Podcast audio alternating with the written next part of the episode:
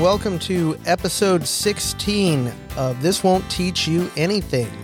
Today we'll be talking soundtracks and m- music usage in all phases of, of movies. So uh, it doesn't necessarily have to be just a soundtrack from a specific type of movie. It can be music usage in musicals, so on and so forth. And without further ado, got my special uh, guest co-host this episode is Jake Geringer. Jake, how are you? I'm doing fantastic. How you doing there, Yeah, buddy? yeah, doing well, doing well. So uh, I know that uh, you're all around the country these uh, these days. Where you at the uh, tonight? Uh, tonight I'm in Branson, Missouri. All right, the all show right. me state. Hey, okay, well, show me. That's what we're doing this all about. so, um, yeah, we're talking uh, uh, as as my resident uh, film expert that I go to with stuff with all the uh, the studying that we talked about that you've done, film school and whatnot. Um, this is a topic that we've we've discussed before, way before podcasting. You know, I can Yeah. remember one of my uh, one of the first really different type of soundtracks that I remember is uh, just driving around and listening to was back. Do you remember when we would uh, play uh, basketball at night over at Southbridge Apartments? oh, for sure. I would get hit in the face every time. Yep, yep. And, yeah, and we'd have, and it was up on that incline, and I just, I remember Yeah. Ort going after the loose balls and, Yeah, and flying down the hill. hill. Yep, We and- were, yeah, we were up on a hill, and the out of bounds was just like a sidewalk, and then it was a hill. Yep. every way. Yep. So that I remember that, and the reason I bring it up is I remember driving around with your brother Mark and the Uh-huh. Pulp Fiction soundtrack. Oh, yep. That So- was that was one that blew us away. We we went and saw that in that summer or that year alone at least a dozen times in the theater, and it it it was just something that resonated with us more than anything else. It was it was just because we felt we had the the ego to think that these are conversations that we would have with each other. Yeah, and they're just out of So- nowhere conversations, and they're with unexpected parties. Two hitmen. What do they talk about on the way to a job? yeah. Right? yeah, I mean, I mean, things like that, and and uh, Pulp Fiction was just so groundbreaking in and of itself, the the, Yeah. the film, and then you know you really got to, I mean, uh, that's really what kicked the door open for Tarantino. He got his Dude, foot in with Reservoir the- Dogs. That's the reason I went to film school was after watching that was for sure. That was like he, he the way that he manipulated uh, every frame of that movie. It was something that I I wanted to do something like that, and me and probably thousands, not millions, of film school students after that um, were doing because of uh, of Quentin. And he's he's the master when it comes to like music and soundtrack. And i think uh, see i was trying to look this up but reservoir dogs might have been the first soundtrack where there was like dialogue in there. Okay, that's the first one that i remember. Mhm. i mean first it was pulp fiction and then we went back and watched reservoir dogs because of pulp fiction Yep. but the dialogue from the movie because we're already quoting things back and forth to each other when it comes to movies like Ghostbusters or or um, The Spies Like Us or things like that. Vacation, we would always be quoting those things. So now for it to be on a soundtrack and the music and the quotes, memorable quotes, are now a track on a CD. Mhm. That was uh, so mind blowing at the time. Yeah, that absolutely. Nobody thought to do that. Yeah, and and you hear it uh you hear it more um more now since since that Yeah. like uh, the the latest one I could think of is uh, as we talked about in in earnest uh in A Star is Born where if you listen to that soundtrack and and Bradley Cooper stated on that particular soundtrack was they wanted to have it as if you were experiencing the movie again but just through Mm. audio. Oh yeah. And so it kind of tells the story again if you if you listen to that soundtrack from front to back. So really well done there too. Um, uh, another one that that comes up, you know, without getting into what's our favorites, but um, and and I hope I'm not stealing your thunder. I don't know that, No, go that for it, this is on there, but um, I'll bring my thunder. Don't you worry. I, I hope you do. um, Once upon a time in Hollywood oh yeah. with the uh, the, the radio man. station. Just the radio station playing. Yeah. And the and the commercials between Yep. that Oh, I mean, he doesn't have any dialogue from the movie as right. far as I know. But it's like you're driving around listening to that but radio station. Exactly right. And it's jumping in and out of the songs as they're coming up, as you're getting into the car. I mean, he's he's the master at having that the real time music in in the movies. And yeah, I don't want to get on my favorites either, but Qu- Quentin definitely shows up on on about any list when it comes up to uh, soundtrack or music involved in in movies. Right, especially especially with music that are songs that weren't cut specifically for the films. These are mm-hmm. he's going back using his his knowledge of music and, and yeah. picking from. You know, sometimes it's it's uh, a lot of times it's lesser known songs yeah. that you know that you listen to, you're like, how did I not know of this song before? Mm-hmm. You know, especially yeah. when you're younger. You know, when we were younger and listening to Pulp Fiction, you know, we're listening to stuff that's on the radio, stuff that's current, yeah. more more than likely, um, things like that. And then you hear Dusty Springfield, and you yeah. hear, you know, the Reverend Al Green, and it's just, uh-huh. you know, it's like, what have I been listening to? Yeah, you know, for and so he long. Does, he does another great thing where in in Reservoir Dogs, where they're talking about you know the Billy sounds, uh, uh, was Billy whatever the sounds of the seventies.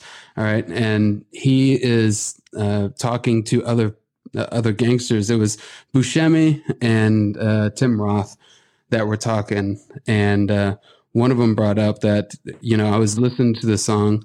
Um, the night the lights went down in Georgia with Vicki Lawrence, and he says that in in the the song he actually says who the killer was, and he was like, "I've heard that song a thousand times, but I never paid attention to the lyrics." And now I'm finding myself in in the age bracket of like I'm in my 40s now, and so I'm really listening to the lyrics now, and and you're hearing how relevant those are and you're like i didn't realize they were how why was i listening to that when i was 13 years old yeah yeah well you I, get a whole different meaning of lyrics absolutely yeah i mean um, I, I, subscribe to itunes or, or um, mm-hmm. uh, apple music uh, and, and, i'm sure spotify and, and all the others yeah, yeah. are the same but you know if you you know just sometimes flip up there uh, the lyrics as as a song's playing and just like uh-huh. i had no idea that had ever ever said that. You know. Sorry, we have we have a dog here. Sorry. no, that's that. okay. He can uh, uh, make an appearance. It, What's it the dog's like name? He is right now. That is Jax. Jax. Jax, uh-huh. welcome. Well- so, I don't know. Maybe he doesn't agree with uh, with your your your uh, talking points here. I think he's correcting me on the characters in Reservoir Dogs that okay. actually brought okay. that up. Yeah, no, no. yeah, that that's a strike against you in your film school. It sure is. Yep. I got a lot of strikes. um, but yeah, that if you do, you know, sometimes you go into a song and you just look for, okay, what was that? What was that word? Because you, you mishear it, uh, or, mm. or or something drives you to look at the lyrics, and then you dig a little deeper and like, oh, that's what this song's about. Yeah, yeah, and and the the title um, it it doesn't always match. I remember um, listening to Led Zeppelin Black Dog. And yeah. it, that's never uttered in the song whatsoever. You know and why that? Just because a yep. black dog wandered into the studio, right? How great! What a great rock and roll story. Unbelievable. Yeah, which and you know, since we're talking movies and music, it's not a lot of times that Led Zeppelin green lights their music for movies. That's, I mean, they were staunch way back in the day and mm-hmm. didn't have anything, but they, they've definitely, um, um, let the reins go, so to speak, after, after I think it was almost famous where, cause, because of Cameron Crowe's, uh, uh, uh, history with right. uh, Rolling Stone and yeah, right. Mm-hmm. Um, and so uh, so after that, I started to see Zeppelin in like a Cadillac commercial, and yeah, that uh, aired during the Super Bowl th- one year. Rock yeah. and roll. Uh huh. And uh, and then with Thor, um, they're oh, in there, and so well done in Thor. Yeah, yeah. Oh my, incredible! I mean, yep. the hammer, of course, yep. the hammer of the gods. That makes yep. perfect sense. So good. Yeah. Um. Yeah, and that's that's why it was used in there for that. And you know, that, uh, getting off topic just a bit going back to we'll, Thor. We'll always do this. yeah, going back to Thor, the first two Thor movies. Uh-huh. You know, you go back and watch them now. They're they're probably ranking my bottom two Marvel movies, the first two Thors, Mhm. which is okay because Ragnarok ranks up further near the top. Yeah. But the thing about him is But- Thor is a god, and you don't really see how badass this dude is until Ragnarok and Infinity War. Um, pretty much Infinity War and Endgame too when he takes off Thanos' head. But um, right. you know, I mean, the dude's a god. They just don't. Yeah. Well, if you haven't seen Endgame, don't listen to this podcast. Yeah, you should. Just turn it off right now. you don't deserve our no, opinions. no. but that's why that was so good, and, and the way it was shot with that that that's a Mm-hmm. um that that's a great uh for me a great film moment. You know, Oh, yeah. you, were talking about you know film moments and and tying in with uh, music. That's a great one. You know, where he's Yeah. basically heading down in slow motion with that hammer and lightning, and yep, right Uh-huh. when it says "Hammer of the Gods." Yeah. Oh, And so good. this is just perfect timing. I mean, all the all the uh, cinematic elements come into play at that one moment, and that's that's what makes you know you and I both love film for what it is. Yeah, I had I had an opportunity, um, in in, in all places, uh, Facebook, and Hmm. I you know James Gunn, director of Guardians of the Galaxy, Super, um, Slither, uh, Guardians of the Galaxy Two, um, great director. Um, he he puts in. uh, It seems like the same amount of effort that Tarantino does into the music that's that's in his films. Yeah, I'd say so too. And I on on Facebook, some I follow him on Facebook, and sometimes he'll just pop up and and um, you know post something on there. And I forget what he posted, but I asked him. I said, you know what?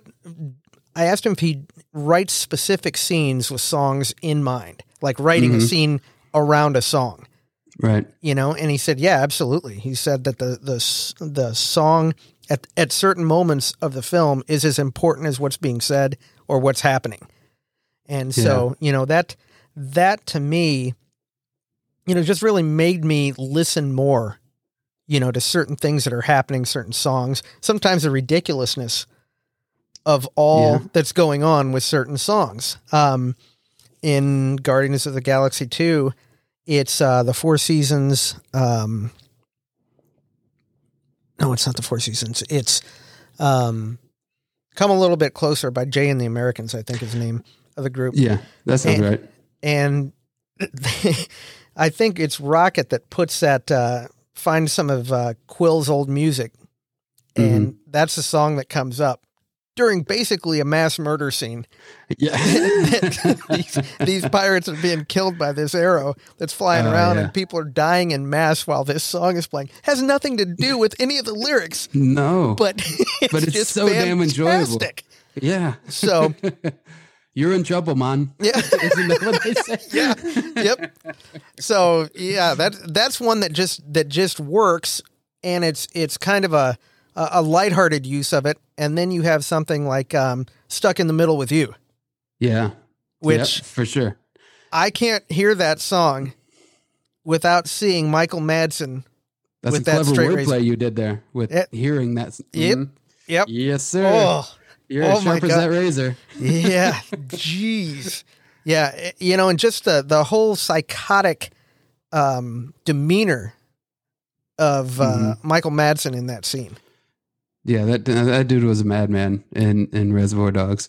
Um, but uh, but yeah, those cinematic moments, uh, they're they're incredible, and and James Gunn spending time on it, Cameron Crowe, um, Quentin, of course, and uh, even this is something that a lot of people don't realize, but Kubrick, Kubrick, when he puts stuff in there, it might not be like like a uh, a, a song that you hear on the radio, but that classical music, those are that's basically a soundtrack. I mean, they didn't do a score for that, especially 2001, where it just opens up Mhm. and you forever see that scene when you hear that music. I mean, those are put together, and there's no doubt that you would have that image of the the prehistoric man with the bone and just developing the first tool and here we go this is a whole new development of mankind Yep. And and the the music again not made for 2001, but the Right. existing music just goes ahead and frames everything and kind of kind of encircles it and just it, for it's forever linked to that scene. Yeah, yeah, that's and that's what I I love about that, and it it started happening.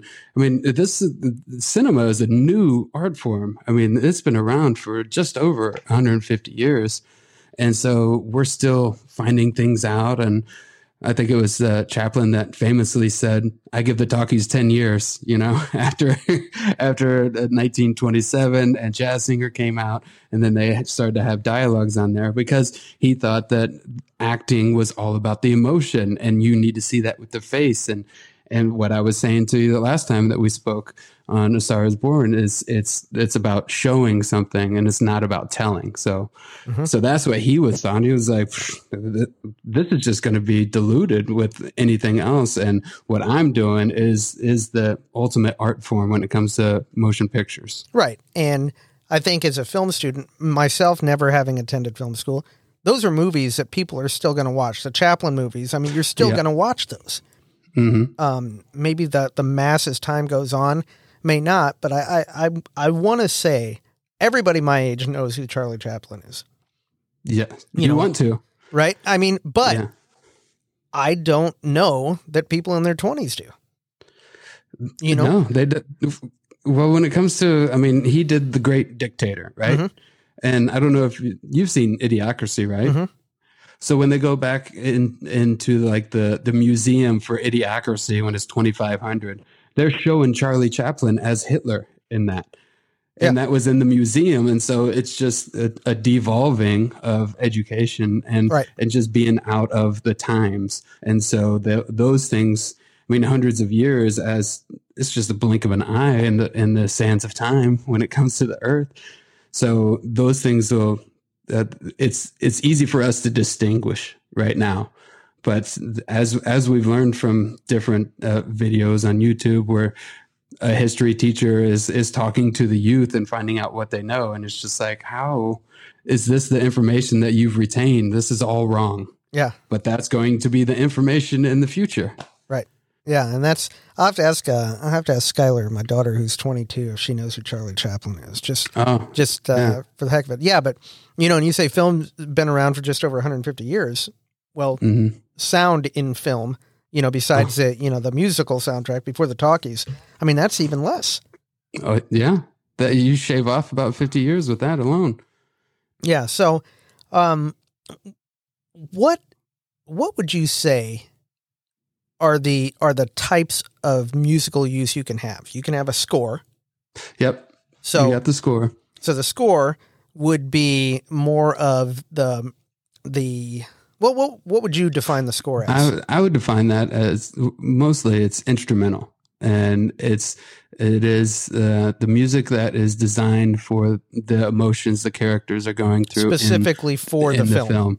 Mm-hmm. Typically, yes. So yeah, that's my general. Definition. Yeah, no, I I would I couldn't have phrased it better. I, I think my you know for for me, uh, you know the the greatest score for me, and this won't come as any surprise, is John Williams, um, Star Wars. Star Wars, yeah. You know, there are yeah. so many things in that, um, that to me, and I, I probably a lot of hardcore Star Wars fans that that just know that that score. Mm-hmm. And and it was, I mean, for the Star Wars, the soundtrack as well. Right. I mean that that's a, great example. But John Williams also uh, doing Jaws, right? John Williams yeah, I mean, is the ultimate film scorer for me. That is incredible. He he has all the greats. Like you can list the top five uh, uh, scores of all time, mm-hmm. and he probably would have four or five of them, right, alone himself. Yeah, you know, and and one of the things that I don't and and correct me if I'm wrong or if if you disagree. They're to me, they're recognizable, but they are not the uh, they don't have the life that some of John Williams' uh, themes have. And, and what I'm saying is kind of like, I'm going to call it a hero theme. Yeah. When you hear okay. the theme uh, from Star Wars.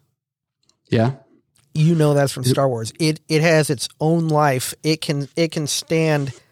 Um, you can hear that music and just know it. You see the, Star Wars logo on the screen, and you see the mm-hmm. scroll of whatever movie yeah. it is, at the specific specific time. Another one he did Superman with Christopher Oh, Reeve. yeah. So, you know, if you listen to that, that is a heroic theme for Mhm. Superman. Man, he's got the best heroes out there then because he did Indiana Jones too, right? Indiana Jones. Yeah. How great is that? And how different is it from Star Wars and Superman with the big rousing intro? It's very understated to begin with.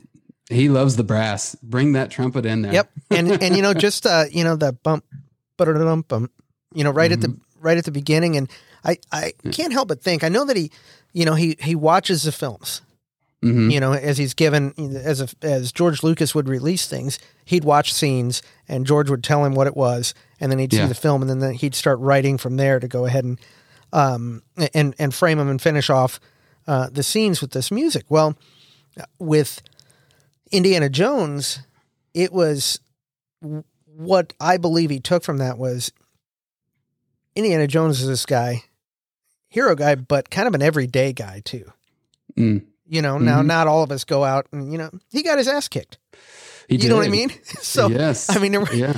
you know, he was that guy that and he and he didn't have a plan. right? No, he's just making it up as he goes. Yep. yeah, and he says it as much in one of the in, one of the films. I mean, it's so so good. But again, uh, the use of music is is just fantastic in there. You hear those opening notes to that, you know exactly what it is. Mhm. Um, yeah, you mentioned Jaws. Yeah. I mean that that's something that I mean people are hearing and and parodying Mm-hmm. for years ever since that came out. But that's just And it's so simple at the beginning. I, I, yeah. and it, it It's conveys like cat leaning- exactly it's just dancing on two notes almost. yeah, yeah, it conveys that kind of like suspenseful dread, Mm. you know, and it That's does it so putting it. well. Um, another one, uh, John Williams, uh, Jurassic Park. Yeah. You know, I mean, that's what I'm saying. He he has the top five of, of film scores of all time. you know, and and that one to me says, you know, as you listen to it, it, it has a s- slow build, and it comes up, you know, to where, um, uh, and I and I, Jake, I didn't do my homework on this part, but one of the a great scene in in Mhm. film, and I I don't know if the music, I'm sure there was music behind it, but I don't know if it was the theme or not. Was in Jurassic Park when uh, when uh, Hmm. Sam Neill is um when he first Seeing sees the a dinosaur dinosaurs for the first time. Yep.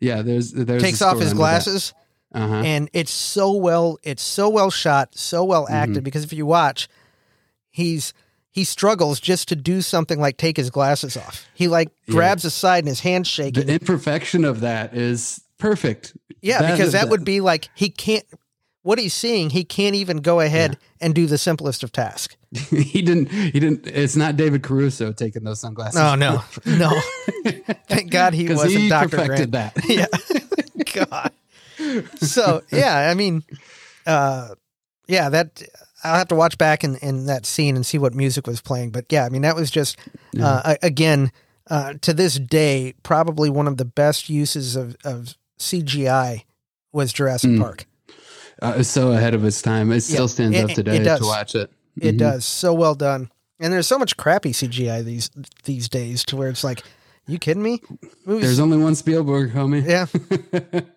so uh yeah john williams Yeah. for my money, you know, film scores.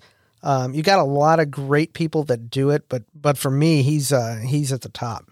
So yeah, um, I'm with you. yeah, So you got the scores. Yeah. you got the scores. and and there are plenty of great um, conductors, musicians out there, composers that are doing scores that we haven't mentioned. Mhm. John Williams is just like the godfather of all of them. Yeah. So I'm, I'm sure there are plenty that we could mention, but just offhand, John Williams, Hans Zimmer, are, Oh, yeah. are, are the guys that Yep. are are take the cake for the Yep. most part. Alan Silvestri, everybody who looks did up to. yeah, Alan Silvestri, um, probably best known for Forrest Gump.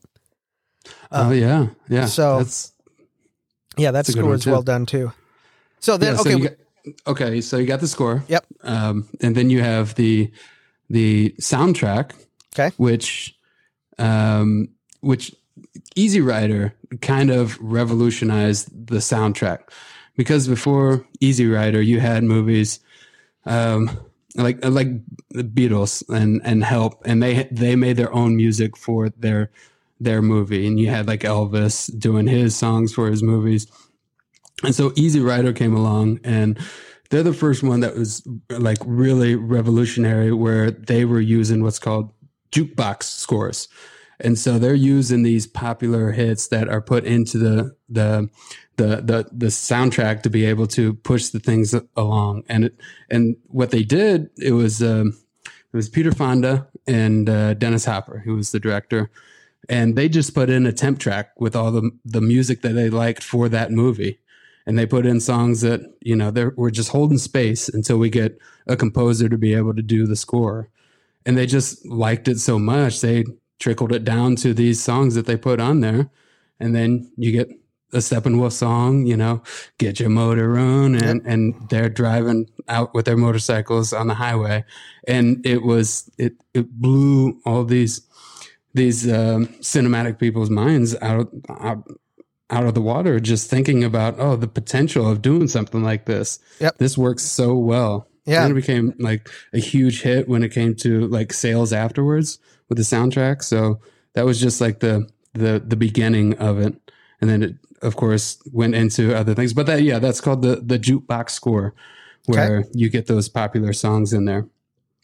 So when you think, when I say to you, you know, what's your favorite use of music in film? Is is it do you grab from everything? Do you grab from scores and soundtracks and and what the whole uh, lumping everything into one one space, or do you think in terms of oh, this is my favorite score, this is my favorite soundtrack. Uh, how does that work for you? Well, with me, uh, when you say the favorite use of music in the soundtrack, then I go to like all of the cinematic, like these perfect cinematic moments that we're we're thinking about. But if you're going into like what's the best soundtrack, and and then you then I look at it in a way that it's um, the total movie and the music that was used and how it was used in in each scene individually as a whole for the album and the and the the, the movie. So those are the two distinctions I have with that. So um, like like for instance, you you talk about Forrest Gump, and so there are many good moments that they use, like when he goes ballistic and the dude slaps Jenny, and Hey Joe is playing, and it just like. Mm-hmm comes in. That's a great cinematic moment. But then th- they also have the score that's in there, and they have the, the, the playing ping pong to the doors, and those those songs are fantastic. So I look at that as not just a moment in cinematic history or or relevance, but as the soundtrack whole. Mm-hmm. Like, oh, there's some great songs in there, and they fit in there perfectly. So that's how I distinguish those two. Yeah. So if I ask you, what? Yeah. Uh, give me. What do you? If I ask you for five soundtracks or ten, what do you have? Yeah, five soundtracks. Um, the things that come to mind, mm-hmm. like right off the bat, would be For- Forrest Gump. Mm-hmm. Would be in the top five.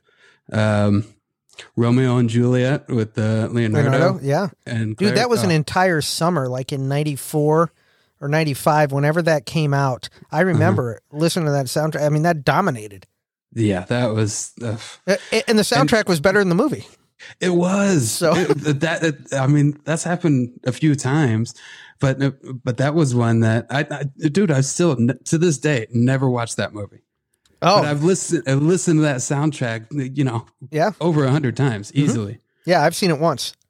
But yeah, yeah. same thing with you. I, have listened. To, I remember that summer. Yeah. Yeah. Uh, so uh, those two would be in there.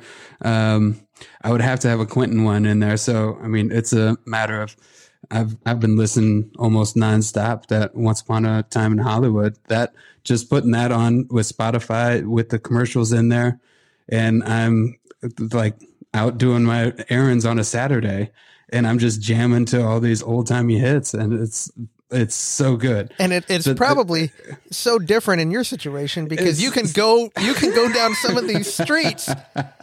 Now, granted, it's it's yeah. forty years later after the the uh, fifty years later after when the film would have taken place, and it, but you're on these streets. But, but those places are still there. Yeah, there you go. I, I've been to so many of them. Yeah, that that listen to those. I mean, it's just like uh, it's it's almost like I'm living my own movie. Yeah, and and Quentin is scoring it for me. Oh, that's great. you know, that's great. So so that's that's a great one. But okay. But Reservoir Dogs, I mm-hmm. mean, Pulp Fiction, all these. Death Proof. I mean, Death yes. Proof is an underrated uh, both soundtrack and, and movie. movie. Oh yeah. And I am and I am convinced that if if anybody else would do Death Proof right now, it it would be in people's like top film of all time that they did. Like they would in 2021. It would be considered a mm-hmm. masterpiece for anybody else. But with Quentin, it's in the lower five of which it shouldn't be nine movies. Which it shouldn't yeah. be. I, I really think Planet Terror drug it down. It did. Oh, my because I went to the Grindhouse and, and saw that yep. opening night. Yep. And um, um, yeah, was, Planet Terror started first, and then they had the commercials between and the fake the uh, commercials probably better trailers. than Planet Terror. Yeah. Yep. and and then Death Proof comes on, and it was almost like Robert Rodriguez and Quentin Tarantino thought of a great joke, and it's like, oh, wouldn't it be great to do this? Blah blah blah. Yeah. And Robert Rodriguez still, I, I didn't say that right. Robert Rodriguez thought of it still as a joke when he was doing a, a basically a B movie. Yeah. And then Quentin comes over here and and does his B movie. That's a masterpiece. It's so good. Yep. It's incredible. I, and it brought I'm, Kurt Russell back into the the mainstream. I am wholly in agreement with you that that doesn't yeah. get the run it deserves. Definitely not. I mean, I mean, talk about femme fatale. Yep. I mean, that's all a revenge movie mm-hmm. uh, and a monster movie because yep. Kurt Russell is this monster yep. that's doing these things and getting away with it. Yep. Uh, I, I I love Death Proof, man. Yeah, I do too. I'm with you. I can still see that scene where he's uh he's talking to and I can't remember the actress's name there in the car where he's getting ready yeah. to go head on. Uh, oh, and Rose, he's talking uh, Rose McGowan. Was that her? And when he's and he's talking and he says he goes, "You know, this car really is death proof." but to get the and I forget it's something but to get the effects, uh, yeah. you really got to be sitting in my seat. you seat. really got to be sitting in driver's seat. Oh, and that's when he hit his brakes and and she uh, hit her nose. I think that's yep. what broke. Yep. Yeah. And then uh, yeah, just then that collision. Oh, I still and see that was a real collision. Well, yeah, I and mean, then and when then they they did the the shot in slow motion and that tires running right on. It might have been Rosario oh Dawson's face. No, no, it was the girl that was no, dancing. She, no, she was safe. She's yeah. killed at the, she killed Kurt Russell at the end. And uh, it was the girl that was doing the dance, the strip Yeah, down in Mexico. Yep. And oh. uh, yeah, this that wheel's basically sanding her face off. The oh, girl that had, yeah, the girl that had her foot, Sidney Poitier's daughter. I think that's who that her is. leg came off. Her leg came off. Yeah, bouncing down the road. Oh, oh man. Oh, yeah. Uh, so incredible though. Yeah. So I mean, and, and so Tarantino. Everything absolutely. about it. Everything yeah. about it. I mean, it's one of those films that that's effortless for for him. You know, yeah. it, it's it's just you could tell it's a Tarantino movie, but it, and this is going to seem sacrilegious to you, but Hateful Eight to me seemed like Quentin Tarantino trying too hard to be Quentin Tarantino. For me, mm. it was beautifully yeah. shot. The yeah. camera work, you know, because I think he shot it in seventy millimeter. And score, they won yeah. an Oscar for the score. Yeah, Ennio Morricone, who he had always wanted to work always with, always wanted to work and with, And finally got him to go ahead and do a score because mm-hmm. he used his music in Kill Bill, but it was from other stuff. Oh it, man, it, it, wasn't specifically for Kill Bill. He used it from other places. So, mm-hmm. um, yeah, and I think he shot it on seventy millimeter, like the old yeah, westerns sure. were. Yeah, and so it was um, beautifully shot. But mm-hmm. it, it, just, you know, some of the dialogue was Tarantino esque, but it, it, for me, it just, you know, I'll watch it again, but it's not something yeah. I'm going to watch again. You know, Pulp Fiction's on TV. I'm stopping yeah. and I'm watching it. Yes, sir. You know, now yep. hopefully it's it's HBO where I stop and watch it. So, although it's got to be hilarious on regular TV, right? Oh yeah, with, I'm sure the with edits the edits pretty good that they mm-hmm. had. Oh man, so some of the creative edits that they have to do. Right. Um. So anyway, I jumped in on you. Uh, no, that's that's quite all right. Uh, um, we were going over like top five, right? Yeah. Yep. Yeah. Okay.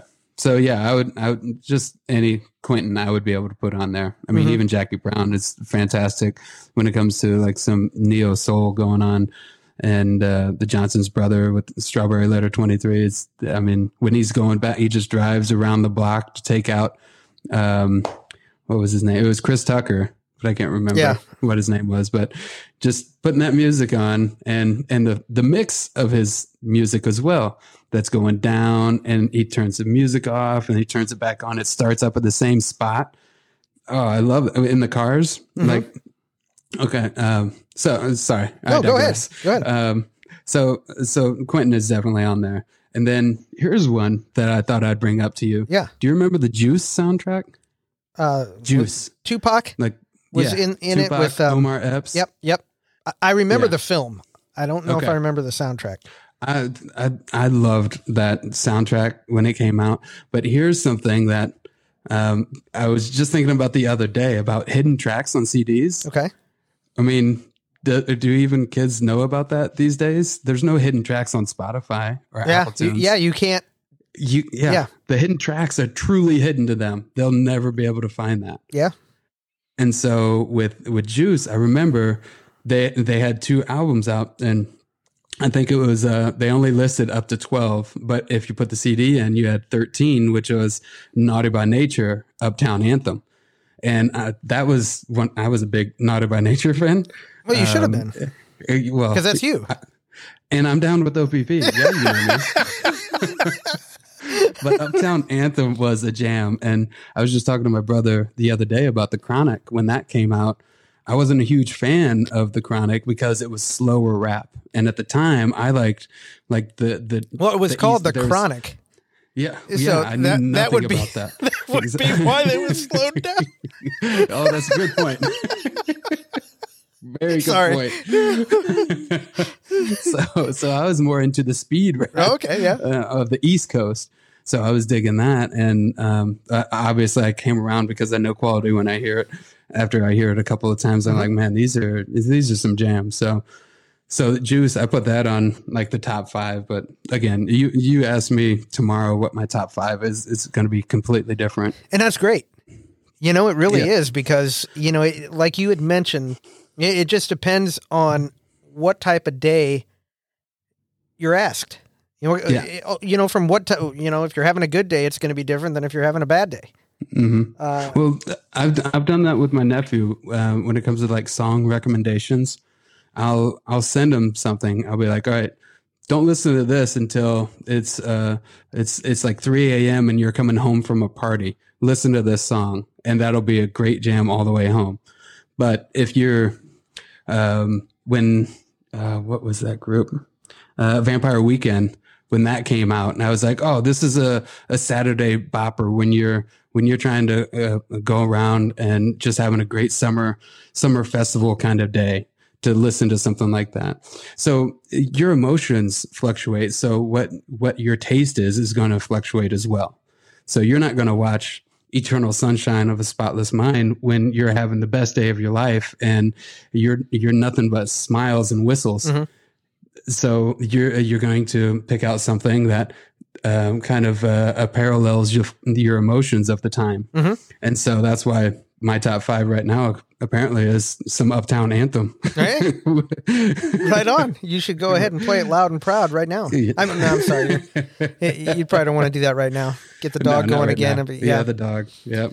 um, yeah. One of, one of the What do you, well, what do you got? What are your top five? Oh you- man. Um you know again when I was thinking about this or recording this when we were talking earlier this week I Mhm. thought you know what I'm just going to go off the cuff and then I wrote it wrote things down and then Okay. I was like I went back and the same thing it was well I really can't forget this one Yeah. you know and it's like it, it- it's so tough to do it's so It tough is. to do uh, um, for me a lot of times the how much i enjoy a movie not every time but how Mhm. much i enjoy a movie is going to drive me to go check out the soundtrack to go ahead and and and feel or relive yeah. that movie you know because so much of it is going to uh, sound is so much is as much emotion as as being visual you know Yeah. because things can go ahead and, and transport you right back. I mean, obviously, if you see a movie, you're going to say, "Oh yeah, this part,"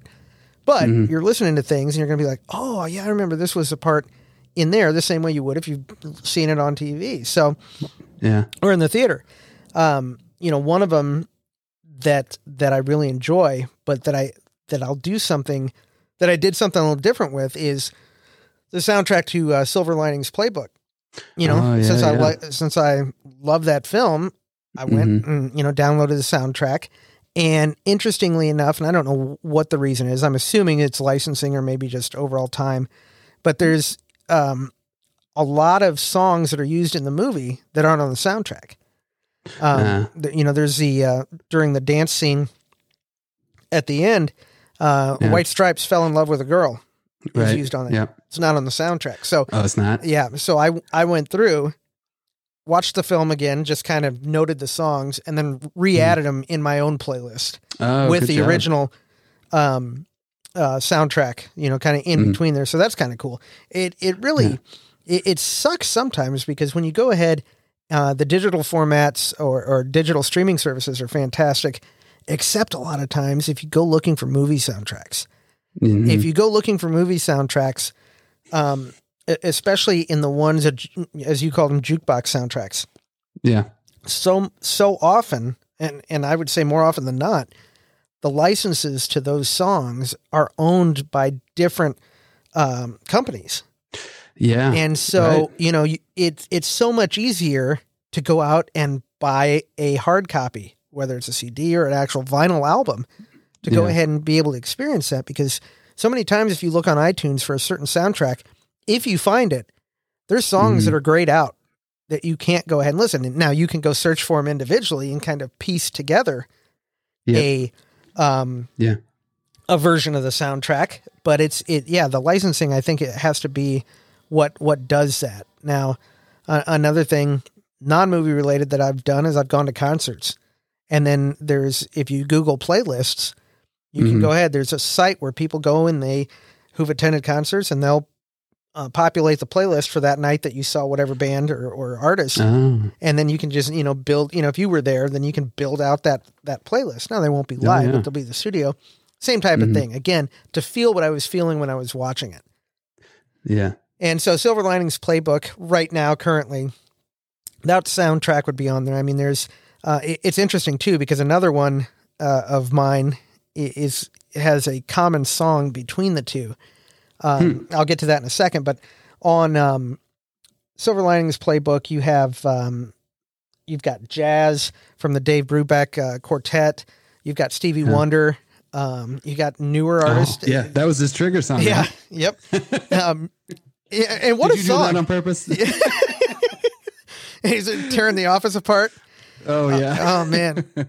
And um uh newer artist on it, um Alabama Shakes are on it. yeah, that was my introduction to them. Yeah. yeah, I Um, didn't know them. um But they have that great Dylan and Oh. Johnny Cash song. so Man, good. Girl from the North a- Country. Ah, Yep. Now such a great moment. Talk about some perfect cinematic moments right and, there. and so yeah, you and I agree on that so much that I actually I own that outfit that Jor- Jennifer Lawrence has No. during that scene. Yeah, it's the one that's framed in my office. Oh, you, when was the last time you wore it? Uh, last night, I think. It it it is a bitch getting it out of the frame. I'm sure. And- getting it or you out of the frame. So yeah, it uh, it it doesn't fit me as well, but I do what I can. oh, that's great that you got that though. Yeah, I'll I'll send you. A, I'll text you a photo of it. Yeah. Um, yeah, but there's uh, so many. Uh, for me, again, like I said, it Mhm. helps. You, you've never seen Romeo and Juliet, like you said, but just the music itself that was used in it is good Yeah. enough. So yeah. um, let's see another one. Since we're talking, uh, we've spent a lot of time talking Tarantino. The Kill Yeah. Bill soundtracks. Well, he's great at. Yeah, yeah. That's. I mean, the misunderstood song. Yep. Um, with this, uh, with going outside. Um. Uh, that's the one that really sticks out uh, when when it matches up and they're they're having the fight. It's slow at the beginning. You hear that that what is that water thing that's uh, just clicking every Yeah. time, like every couple of Fills seconds. up and then it. Yeah, and then Yep. yeah, that's unreal. Yeah, what a great is. scene. Yeah, And- oh, it's some some would say that's too bloody of a scene. Before that, I, I know someone. we both do. well, you know why they went to black and white in Kill Bill, right? Yeah, to maintain an R rating.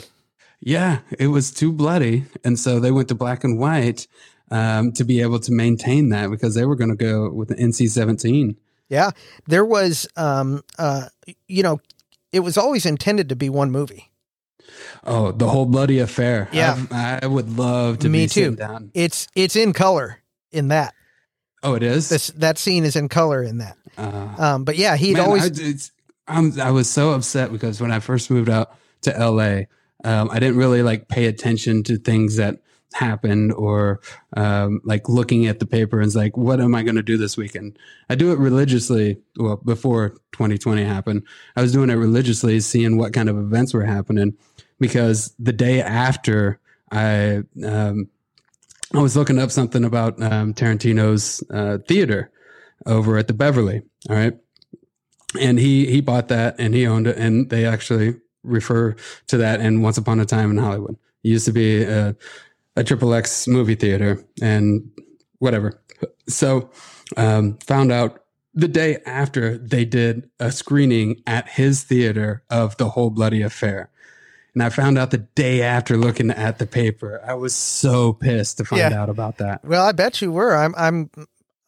For all the texts that you send me about the weather out there when it's 30 degrees, I'm glad you Yeah. missed it.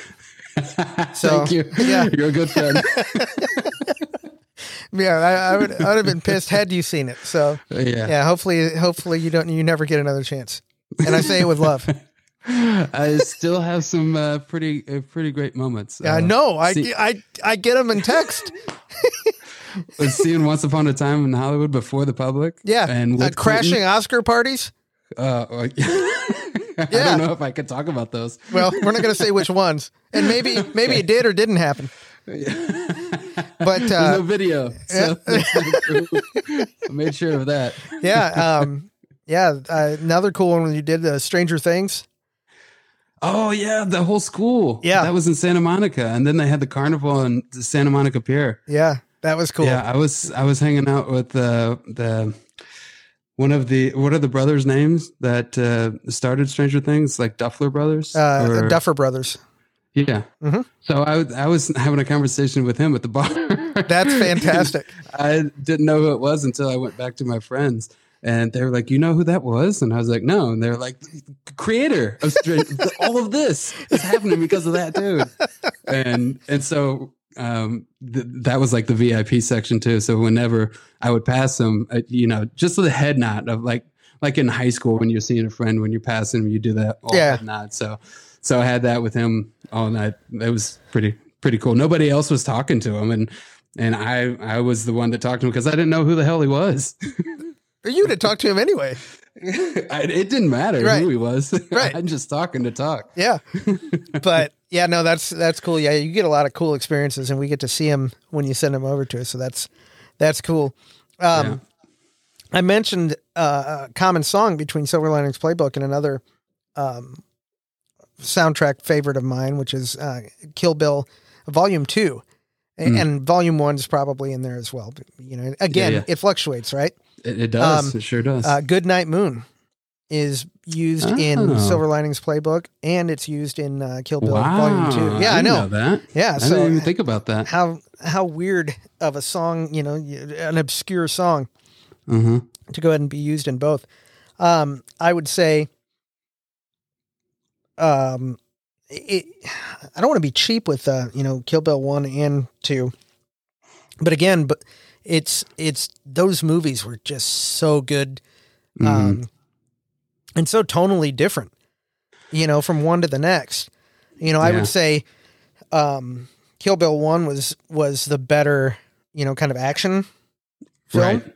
Yeah. but not your run of the mill action film because it, it was done, you know, in that Tarantino um way, you know, with the so many so many shots mm-hmm. that are just you know that you can see them frozen in, yeah. you know in, in, a still and know exactly you can fill out the rest of the scene what happens right before what happens right after yeah they're just impl- implanted right in your brain yeah, yeah. um you know one of them would be uh, when uh, uma thurman and uh, vivica fox are right there in front of the window with the school bus pulling up that's such a great moment oh man, man. Yeah. Um, and and the wagon out front. Yep. yep. Yep. Yeah. Just seeing the kid, and and that's another thing with like tension is like nobody does it better. Tension. Yeah. I. I mean.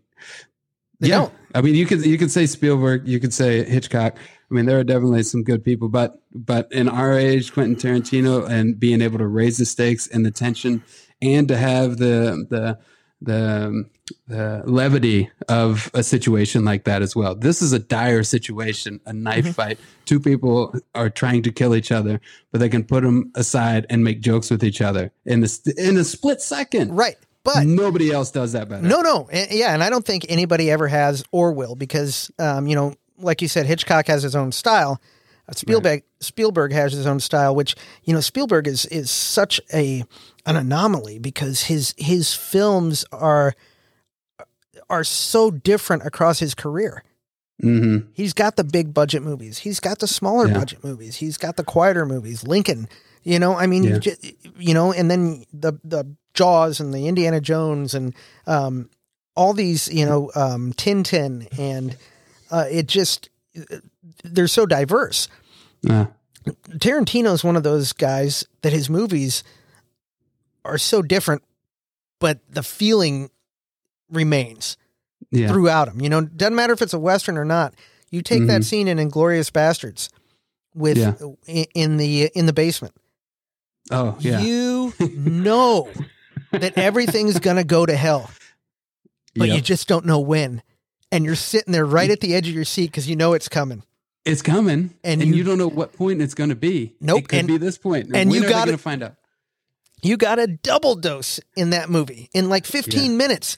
You got it when uh, Michael Fassbender is, um, you know, gets found out. Yeah. In the basement, and so that's uh-huh. the first part. You have the big gunfight. Right. And then you've got the part right after that when Brad Pitt's at the top at the Mexican standoff. Oh, talking about it. Oh my god. Uh huh.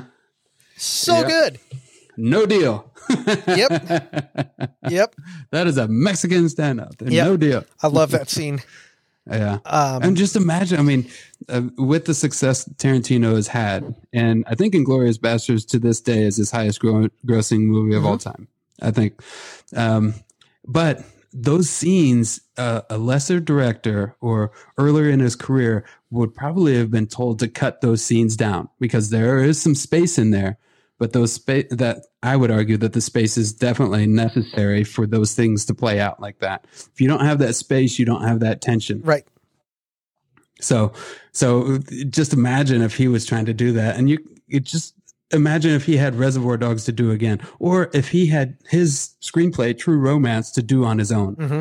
I mean, it's already a classic. It's a great movie, but I think in in the hands of Tarantino, it would be so much better. Right. No, I agree. Yeah, it's just and you almost wait for those type of scenes. Yeah. You know, and um Once Upon a Time in Hollywood. Yeah. It's it's in there too. Save oh, the best there. for last. Holy God. Yeah. And yeah. and he released the hounds, so to speak. Oh man. Yeah. So anybody listening who hasn't seen Once Upon a Time in Hollywood, um, it it has the you know, there's if you love Tarantino, you're going to love the movie. If you're yeah. kind of on the fence with Tarantino, mm-hmm. trust me, just watch it, enjoy it. The payoff at the end mm-hmm. Is up there with the greatest payoffs of all time it, in film. It's, it's so good. I was so disappointed in you. It took you too long to watch. Yeah, well, and that, you that got was, a life though. You got a life. Well, I don't. I don't have much of one, but the uh, yeah, it, it just hit at a time when um, Colleen wasn't feeling good, and I, I didn't want to yeah. go without her. So, but yeah, when I saw it, oh, I, I watched it again, of like course, the, the, very next day, and just yeah. oh my god, everything is so good in that. Um, you really believe that uh, um, Cliff and Rick are mm-hmm. the best friends that they're on the that yeah. they're on film. Like they've just they just hang out. Well, that yeah. that moment where Leo was like totally vulnerable, and he's like, "You want to come in and." Watch, you know, FBI with me? He's like, oh, I just figured we would. I got a pizza. I got a six pack in here. Let's get a pizza, you know? but it's, it's that great buddy tension yeah. where it's just like, I don't know what they're feeling. I don't want to sound funny by asking this. Yep. And he's just, he just let that all go by being like, you know, I, I just figured we would. Yep. And, and then when they get in there and they're watching, you know, Oh, I work with that guy. Yep. Where was that down the PCH? yeah, so good. Here I come. He does that, that that snap and then the whistle. Here I am. Yep. oh man. Dead number two. yeah, they and then so what do I've got? I got Silver Linings Playbook. I got the Kill uh, Kill Bill soundtracks, yeah. um, yeah. and I'll try and come up with another one which won't be too hard because I, you know, the uh, I mentioned James Gunn earlier, the uh, Guardian, oh, yeah, yeah. Guardians of the Galaxy. Uh, mm-hmm. Uh, both those soundtracks I really love. Again, they're uh, jukebox soundtracks. But again, I love that they put it on vinyl too. I've got them right? on vinyl. Yep. Yep. That's why yep. you're the man. That's incredible. That's yep. great that you have that. Both of them on vinyl. Yeah, and I'll listen to them. Uh, I God, I've listened to them on vinyl more than I've listened to them probably digitally. Well, they're just one needle drop. That's all you need. You don't need to it. skip or anything. You just put it on there. Yep, it's so good. Um, and uh, movie moments on there. We've talked about this. I don't know if we've talked about it on on here, but yeah. uh, spoiler alert for Guardians of the Galaxy uh, Part Two. Oh, One you're gonna my, make me cry, aren't yeah, you? Yeah, well, I'm gonna try. is um, Cat Stevens, father and son, at the oh, at yeah. the end of Guardians of the Galaxy Volume Two. That is, um, that is, for me. You can put uh, End Game yeah. in there, the end of Infinity War. That to sure. me is the most emotional scene in the Marvel Cinematic Universe to date. Yeah, that's me. the ultimate culmination for me. I mean, it's built up so much, and to know the story behind it, where mm-hmm. he didn't think he was getting it, he still did like the honorable thing about you know sacrificing himself. I'm Mary Poppins, yep. you know, and and then not thinking that he was going to get something like this, but out of the respect for who he was as a character, mm-hmm. to get that funeral and everybody to come Showed in this up. song. Yep. Uh, it for me, it's yep. right up there as well. Yeah, I mean that um, it it gets me every time. I cannot watch that yeah. and not tear up at that scene. It, you just and, hear this drum. And, That's all yep, it takes for me. And yeah, and fifty percent of it is visual, mm. and fifty percent of it's uh, the the song. Yeah, just so perfect on this. Yeah. So uh, there's only one one scene that I think is better. in My personal, if we're talking of like lists of top five, there's a scene, and, and not many people because I did some looking up of like best soundtracks mm-hmm. and moments in movies. Mm-hmm. Nobody nobody brought this up. The one for me that stands out, and forgive me if I do tear up a little bit. It does get me emotional whenever yeah. I speak about it. Well, I had um, tacos um, earlier, so I'm about to get a little emotional if this runs. Thank you. Please do. I, I don't need any more onions in my nose. so it's uh it's Pat Garrett and Billy the Kid. Yeah. And Bob Dylan did the soundtrack for it.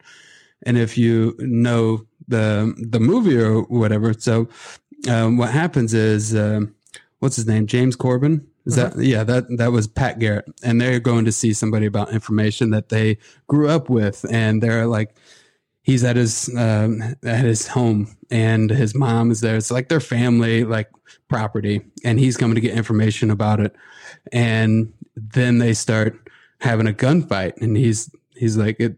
I can't remember exactly what Corbin says to him, but in summation, he's like, "Is this going to be our time that we have to do this?" Shoots him, and the guy starts like crawling out of his house, and then you hear the beginning of knocking on heaven's door, and so that starts playing. That's Bob Dylan original. Wrote that for this movie, and as he's like crawling out to this creek or river, and the sun is going down, and his mom comes out of the house and she knew them as their as kids and she's going out to him and as she's going out to him you know the, the lyrics are like Mama, take this badge off of me. You know. Yep. Yep. So that's all happening, and he and he dies in her arms right there. And for me, that's like the ultimate, like perfect cinematic moment for me. I'm gonna have to review. oh my gosh, it. It, I mean, it's not a great movie. I mean, it's a good movie of its time, and Dylan doing the soundtrack was fantastic. But just that culmination of right. all those things at the time is just perfect for me. Yeah. Um, I'm making a note here. I need to check that out.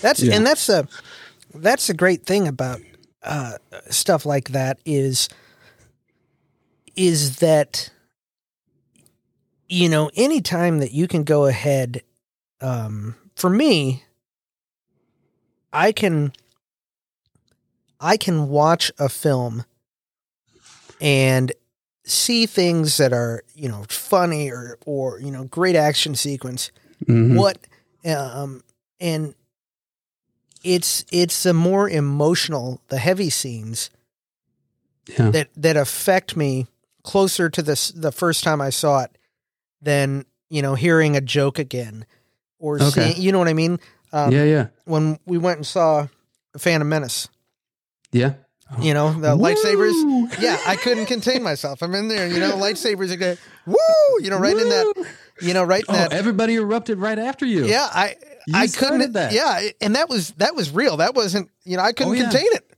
I couldn't contain it. And, no, I can't keep it but you know, ever since then, I love that scene. I'll watch that scene. Mm-hmm. I never have that. You know, I'll never have that same that same Emotion. reaction I did right then. Yeah. I love it and I'll watch yeah. it anytime it's on. But mm-hmm. you know, it was just so pure at that moment that that's what came out. Um, I, well, I was with you at yeah. that, and I still hear you say "woo" whenever you see moment, that. When they both go back and yep, right after like, that first fight break, yep, and then the little break, oh, that little thing with their arms, and we're just like "woo." Yep, um, it's so good. Do you have uh, Do you have Disney Plus? I do. Yeah. Uh, um, the second best lightsaber fight. Okay. Is in. Are we talking Clone Wars? The Clone Wars. Did you watch any okay. of that? The animated? No, I haven't. Okay. There, there's parts in there. I've, I've talked about it. I think here on the show that since I'm a completionist, yeah. I'm watching. I'm like, oh man, this is tough to watch because you okay. know some of it's yeah. like you know if I was seven years old, it'd be the coolest thing I ever saw. yeah. But you know some of it, you know, it's just kind of. Ugh. But you know, I and those were the earlier episodes. As it got, you know, in the ep- seasons five, six, seven, I didn't feel that way.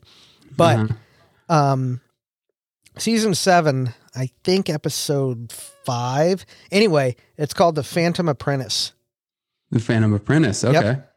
That has the second best lightsaber fight in all of yeah. Star Wars. Really? Yep, it was. Um. It's the only fight. During... What's the first then? Is the first that one? Oh that yeah, talking about with Darth Maul. Yeah, yeah, for yeah. me, that's my favorite. What's his name? Ray Parks. Yeah. Yeah. Um, he um, this is spoiler alert. Yep. I would I would watch this. I would yeah. watch this. You can watch this without seeing the rest if you don't. Okay. You know. I don't know. Are you going to watch it? Yeah, I'm. I'm going to watch it. The whole the whole thing. You yeah. You give me a recommendation. I'm going to watch it. All right. Well, then I don't know that I should tell you this because it could spoil well, yeah. don't then. Yeah, yeah. I won't. Don't I won't because it, it's it's a it's a big spoiler. Okay. So well, I, I like the context too. So yeah, go I'll, ahead and uh, just note, uh, just note in your mind uh, the Phantom Apprentice, and okay. when that episode comes out, I mean, it's one of the last four episodes of the entire right. thing, but you'll know it when there's, you see it.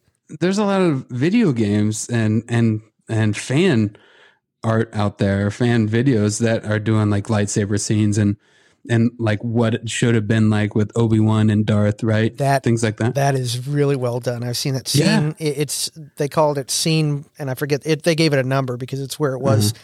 in in where it, it, would have fit in in episode in four. the universe. Yeah, and oh, that's great. Uh, yeah, that it's, blew me away watching that, and yeah. I was like, yeah, you're right. This is amazing. Yeah, and I think one of the things that made it so good was knowing the story uh, of Darth Vader, Anakin Skywalker, and Obi Wan Kenobi, which yeah. the Clone Wars really fleshes out. Okay, that that relationship. um, you see um, so much emotion in that reshot fight sequence that you're you're Oh. talking about in YouTube. Yeah. I mean, if you watch that again, um, Okay. there is just there is just a rage in the way Vader fights in that scene that, that you're talking about on that YouTube uh, remake. And Mhm. yeah, you know, after this, watch it again. You'll see. I mean, it's just it's just an anger Yeah. that you know, hatred, and uh, Well, I think that's why everybody loves Rogue One, and I've talked to you about Mm-hmm. that. Like that's Rogue One is one of the best Star Wars movies out there, in my opinion, yeah, no, it's it's and and it's based on like that last like thirty seconds or whatever Vader is in there yeah, from from the lighting of the lightsaber to him like looking out and and we know what the people went through to try to get this information out there. yeah, it, Incredible. It's a great backstory because yeah, Star Wars Episode Four just kind of starts right in the middle of everything. You know, when you go ahead and take, you know, you you- you're thrown right into the middle of this conflict, and that does a Mhm. great job of filling it out. Little side note on on that is in Star Wars, uh, the original film, Episode Four, Yeah. Vader's lenses had kind of a red tint to them. Okay. And so they went back for Rogue One and studied Yeah. the costume to make sure the costume looked like it did no, in episode four rather than Empire Strikes Back, which everything was shinier. Uh, He Uh-huh. had shoulder pauldrons that were bigger and whatnot. So they wanted to make sure it looked exactly like it did when when it went into the next film. That's Star Wars nerds, though, right? That's nerds. I mean, it's Uh, so but it's good, though. amazing though. Yep. It's amazing. And you know, all the things that I'm seeing on like Instagram or TikTok about um, showing like R2D2 where he doesn't go back on the ship, right? Mhm. Was that whole uh, whole storyline from that? I think they just happened to be ha- that happened to be and people have made it Yeah, I think so. what it was. I don't think it was foreshadowed. You know, I mean, it, Yeah. there's so much that you can fill in, and Mm. you know, and and um, and make those connections if you want to, and that's Yeah. part of the fun of being a fan of something, right? right. you can have these right. discussions and and and do that. I mean, could it be? Yeah, but I mean, Well, I mean, that's why I like Rogue One so much is because everybody like made fun of the Star Wars trilogy and the two meter hole is like, uh, why, why would this, they make this available? I mean, Robot Chicken, we have fun with that. And we were Yeah. like, whoa. Yep. And then they make Rogue One and it explains, It explains it. it takes all those jokes away. Yeah. All of them. yeah, yeah, it does. Uh, That's That, that's being a fan right there. yeah. You know what? What kind of bothers me uh, about Rogue One is the fact that they that Mads Mikkelsen was already in a Star Wars movie, Rogue One, and is unavailable to be in another one because he's so good. Oh, he's my favorite. I was just telling my brother, he's like my favorite actor right now. He he's so good. Have you seen him in a, a movie called The Hunt? No. It's it's a foreign language film, so you have to read a lot of it. Oh, I, yeah, I read something about it, and I saw the It- trailer, but I didn't. it's so it's so relevant to right now too. With I mean, there's so much true crime stuff Mm-hmm. out there already, but he's accused by a friend of uh, doing something with her, and it, it just spirals. It's a small town, but he, I mean, he is incredible. He he got his start with uh, the director of Drive. What's his name? I can't remember. But anyway, um, he that's how he got his start was in this uh, trilogy, and he was like a low life uh, like street thug, and um, uh, my buddy Grayson tells me about that trilogy all the time, and I I haven't gotten around to watch it, but it, it, he's turned into quite the actor, incredible. Yeah. I mean villain. He plays Hannibal. yeah, Did he you, was. have uh, you seen that? yeah, Hannibal. Yep. he's incredible as Lecter. dude's creepy as hell. and uh, he was uh, I forget his name in uh, Casino Royale in the Yeah, Bond film but- yeah. that that uh, had the bloody tears. hmm Yeah. Oh, Yeah. creepy! But that's what made Yeah. Rogue One so good is he played the complete opposite of what he usually plays. Yeah, And this caring it. father. Yeah. Nailed it. Um, and and the music in Rogue One was fantastic. John Williams didn't Mhm. do the music in Rogue One. That's the first feature film that was not uh, first Star Wars film that was not I'm live action Star Wars film that was not scored by John Williams. They used Whoa. the theme, but Yeah. other than that, I, I I'm gonna whiff on who scored it. But um, yeah, um, there was Sorry, I can't help you on that. Yeah.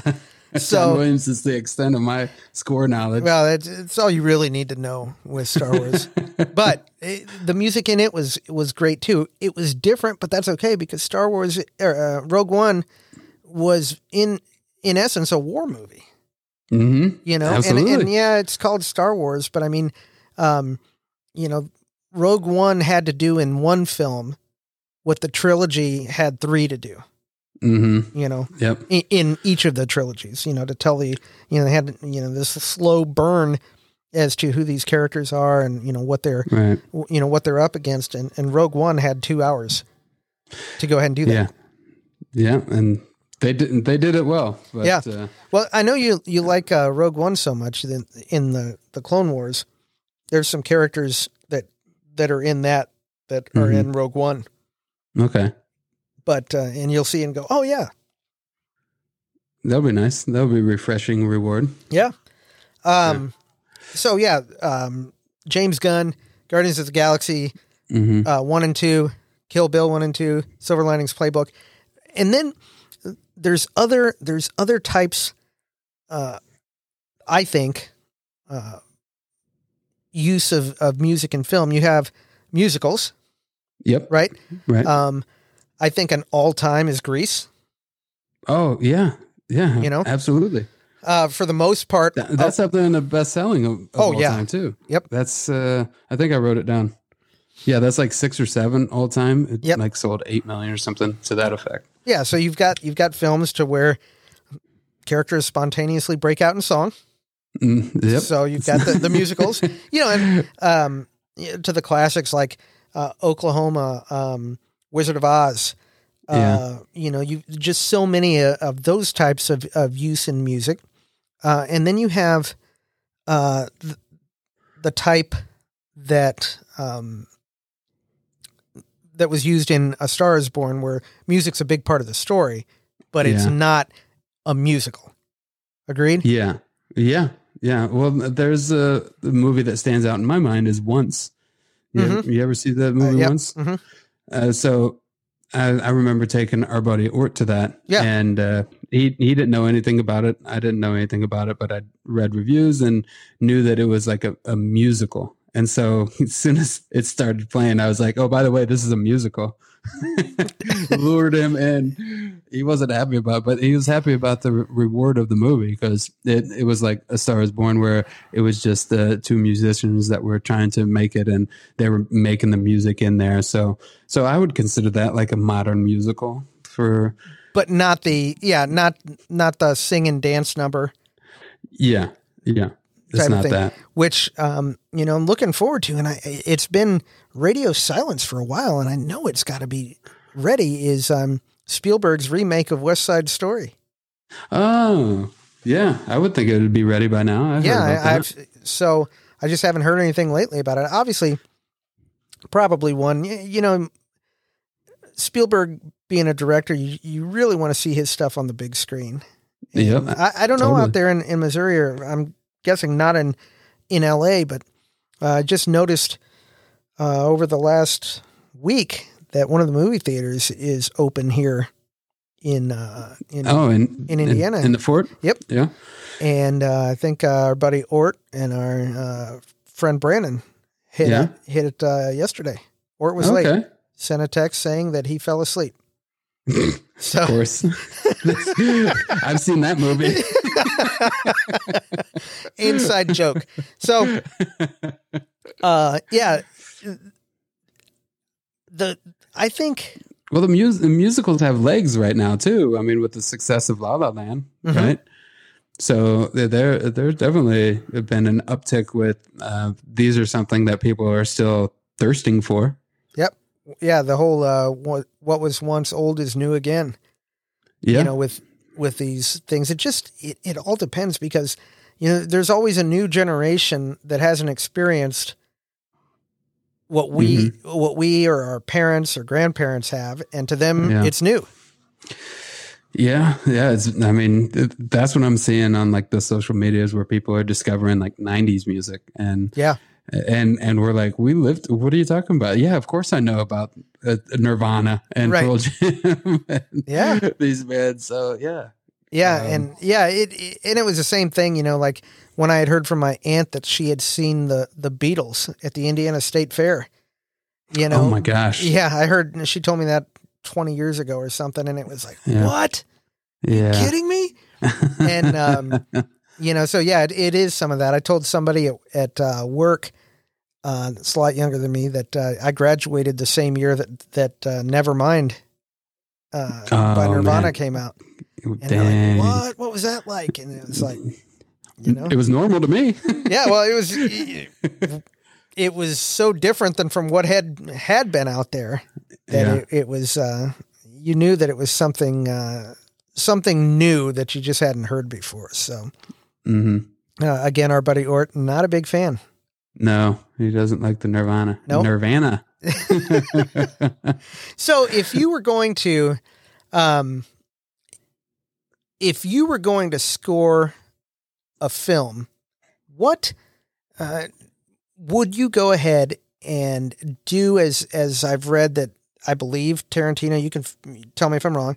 And James yeah. Gunn do to where they they go ahead and con- as they're constructing, they're thinking of songs to go with it? Or mm-hmm. do you do you yeah, find yourself okay. I'll, I'll, just stop you there. Yeah yeah. I totally do that and i learned that through them and and also just seeing scenes and picking those moments out and be like oh that's a that's a great moment there or um, when when i'm writing it now with spotify I, I used to have uh, make discs that would have like the title of the screenplay that i'm writing. Mm-hmm. And it would have that on there. And so a lot of times writers have difficulty getting back to the emotion of what they've been writing. And so there's uh, there's always a like a lull or trying to get back to where it was and then you have to reread it and everything. But the playlist that puts you in that mood or that tone like instantly when you hear the song that you're associating with a character or with a moment that that you're writing whenever uh, you're doing you're doing any kind of work on a screenplay so i i totally have that where where I put that on there when I'm writing this specific screenplay. I have this playlist and I start listening to that and I put that on headphones as I'm playing it out. Okay. Um, yeah. Have you ever been, have you ever heard a song and say, I got to get this song into what I'm writing? Well, here's the thing that I have a problem with is I hear songs that I have on my playlist for the scripts that I'm writing and then I go to a movie and I see that song. Son of a bitch. yes, I, that happened with Once Upon a Time with uh, uh, Bob Seger. Uh, gam, uh, yep, I know the word you're talking. Yep.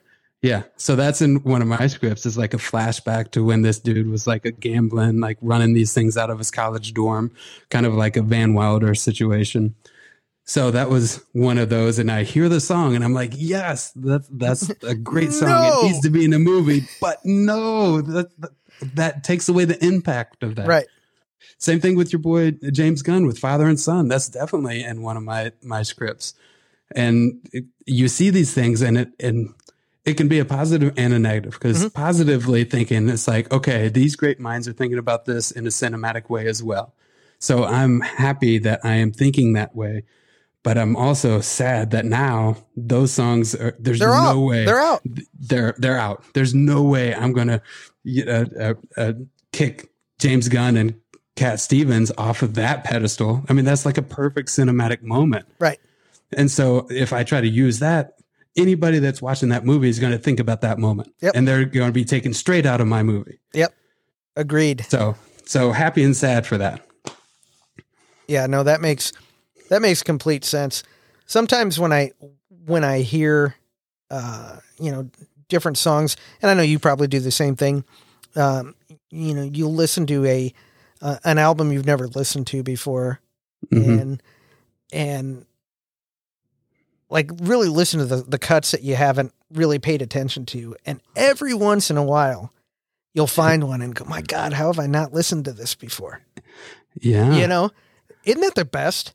Oh, it's a great feeling. And, and that's something, whether it be in film use or, or not, or just in, in life in general, that a whole generation is going to miss out on because I don't know that that younger people these days with what's available at the click of a button mm-hmm. have any interest in listening to the story that an album as a whole tells.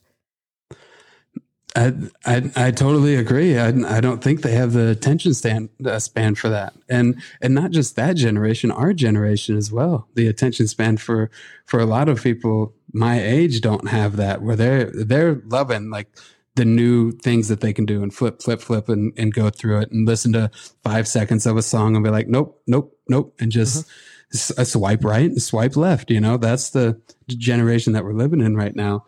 And so for somebody, it's it's great for me to see that vinyl is making a comeback and people yep. are listening to that and and actually putting their music on vinyls or putting comedy specials on vinyls. I'm hearing of, of, of comedians that are doing that now, where you get the and it makes me think of High Fidelity, where he's he's like aspiring. He would love to be with a musician that just has an inside joke on the liner notes, and what reading the liner notes as you're listening to this thing those are two things that typically we don't get we don't They're get gone. that time and patience in today's today's lifestyle right I, it makes me wonder too if the artists today and not to be that cranky get off my lawn guy but i'm with you are do artists today um you know if you were to buy a cd today Mm-hmm. Is is there the same thought that goes into making that album and putting the songs in the order that they're there? Or yeah. is it more like here's 10 songs, throw them on there? Because you know, some some of the great albums, I mean they're, they're in that order for a specific reason. Yeah. You know, yeah. and it just is you really wonder maybe somebody that listens to this discussion we're having, we'll go ahead and, and you know discover some some song or, or some and and they'll research the album. You know, yeah. an older song, and they'll research the album it was on. If I was going to tell somebody one, and this won't be tough for you to understand, it would be to check out the uh, Rolling Stones' "Exile on Main Street" double yeah. album. Um, but that you know, listen to that from first song to last, and it is it captures a time and moments and just a specific um, for me that my favorite band is the rolling stones yeah. and that is the rolling stones at their rawest um, and probably the height of their power and creativity so. is just you know it, it's just um, how it ever got made is is just that's fascinating in itself. it that's should have never been able to, on its own. Yeah, there should have been a trail of bodies uh, with with the amount of alcohol and drugs that were going on at the time. Right. But you know, it just, just Keith Keith Richards alone. yeah. So um, uh, that would be a recommendation for mine if it was going to be a soundtrack. Um, you know, it would probably be. Mm, God you, are you talking about just like one needle drop for the soundtrack? Yeah, but it's got to be something. You know, you've got to. It's got to be the movie that goes with the soundtrack, right? Because yeah. you know the soundtrack can go ahead and be great as individual songs, but if you don't have mm-hmm. a frame of reference, uh, to me, of the film they to go, go with it, right? Um, yeah, you know, so that's that stuff. Any of the ones that I named, I guess, would be. Um, you know, it's been a while since Kill Bill's been uh, at well, the forefront. I would so. say Purple Rain. That oh, comes to mind, right? How did we not mention Purple Rain? that, oh my god, the one that has the context that you're talking about, has the hits off of that, but also has the film as well. Oh man, yeah. So that's a big one. God, I can't believe that. I hate that I didn't. Uh, oh, that's right. That's I, what I'm here for. yeah, I, I I feel so dirty for not knowing it. Well, I dude, need. There's going to be so many that we don't bring up. I know it. That well, I feel like I need to, to purify out. myself in the in Lake well, Minnetonka. well, I was just going to ask you if you wanted to like speed round, like naming off your favorite soundtracks. Not against like, you. I mean, just uh, your favorites that come well, to your all right. mind. Well, here, yeah, we can. You know, let's uh, we're coming up. Do you on, want to go back and forth? I don't mind that. All right. Well, let's do. Uh, yeah, we're coming up on uh, an hour and a half here, so this would be a good way to to close it out. I, I I'm no good at like, pressure like situations. recommendation speed Yeah. run. Yeah, go for it. You start. Purple Rain. You. oh, oh my god! All right, I got to be cheap. Um, Kill Bill Volume One. Yeah, that's a great one. Um, Forrest Gump. Okay. Um, uh, Star Wars. Star Wars, yeah. Um, great score. Uh, it's not going to give you the the the, the hits, um, but uh, uh, okay. Uh, 2001: Space Odyssey. We'll Yep. we'll No, keep going with that. no, it's Oh, here's a here's a little note that I wanted to bring up. Okay, and Die Hard. Mhm. Um, so Hans Gruber, most of the time that he comes on there, they play. I can't remember which symphony. It's either the fifth or the ninth when he does it, but it's called a um, a leitmotif. When a character comes up and the same song plays for that person Okay. or a scene in there, it's an operatic term. Um, and Hans Gruber, when he's in the elevator, he whistles his own theme song. so good. oh wow, so It's good. So good. He's he's either whistling or humming it. It's just like doo, doo, doo, and he's doing it in the Beethoven that plays for his character. How great would it be if Darth Vader was doing the Imperial March as he was like walking to the can from like uh, you know the, the bridge after just having force choked somebody, or or pumping himself up as he's going to force choke. Oh, his own hype man. Boom, boom, boom, boom, boom, boom, boom. He's walking in that gate, that that pace, just to that. Oh, oh, that's that's robot chicken stuff right there. Oh yeah, that's good stuff. oh man, yeah. I just wanted to throw that in there real quick. No, I appreciate you doing that. Yeah, yeah. All right, go for it. Was it- You're up. was it me? I, I went Space Odyssey. Oh, damn it. Um, all right, uh, Silver Linings Playbook. All right, um, almost famous. You've got a list. um, um, how uh, Star is Born. Stars Born. Uh, good one. Um, uh, we could do some Reservoir Dogs, Okay. right? Yep. Absolutely. Um, uh, seeking a friend for the end of the world. Oh, that's a good one. Wow. All right, that's that's a deep cut. Most people don't think about that. All right, I'm going to hit you with a deep cut that I haven't seen anybody bring up. All right. And since you're cutting deep, the first cut is the deepest. It I is. mean, It is. Cat Stevens taught us that. Yeah. Um, I think was he the first? Uh, whatever. Uh, I know Rod Stewart did a remake of it. Anyway, um, the Northern Soul. Have you ever heard of this? I have not. It's a Brit movie. It was in like 2013, 2014. And it's about these kids that just like Northern Soul, where you're talking, um, oh, what were some of the names of the guys?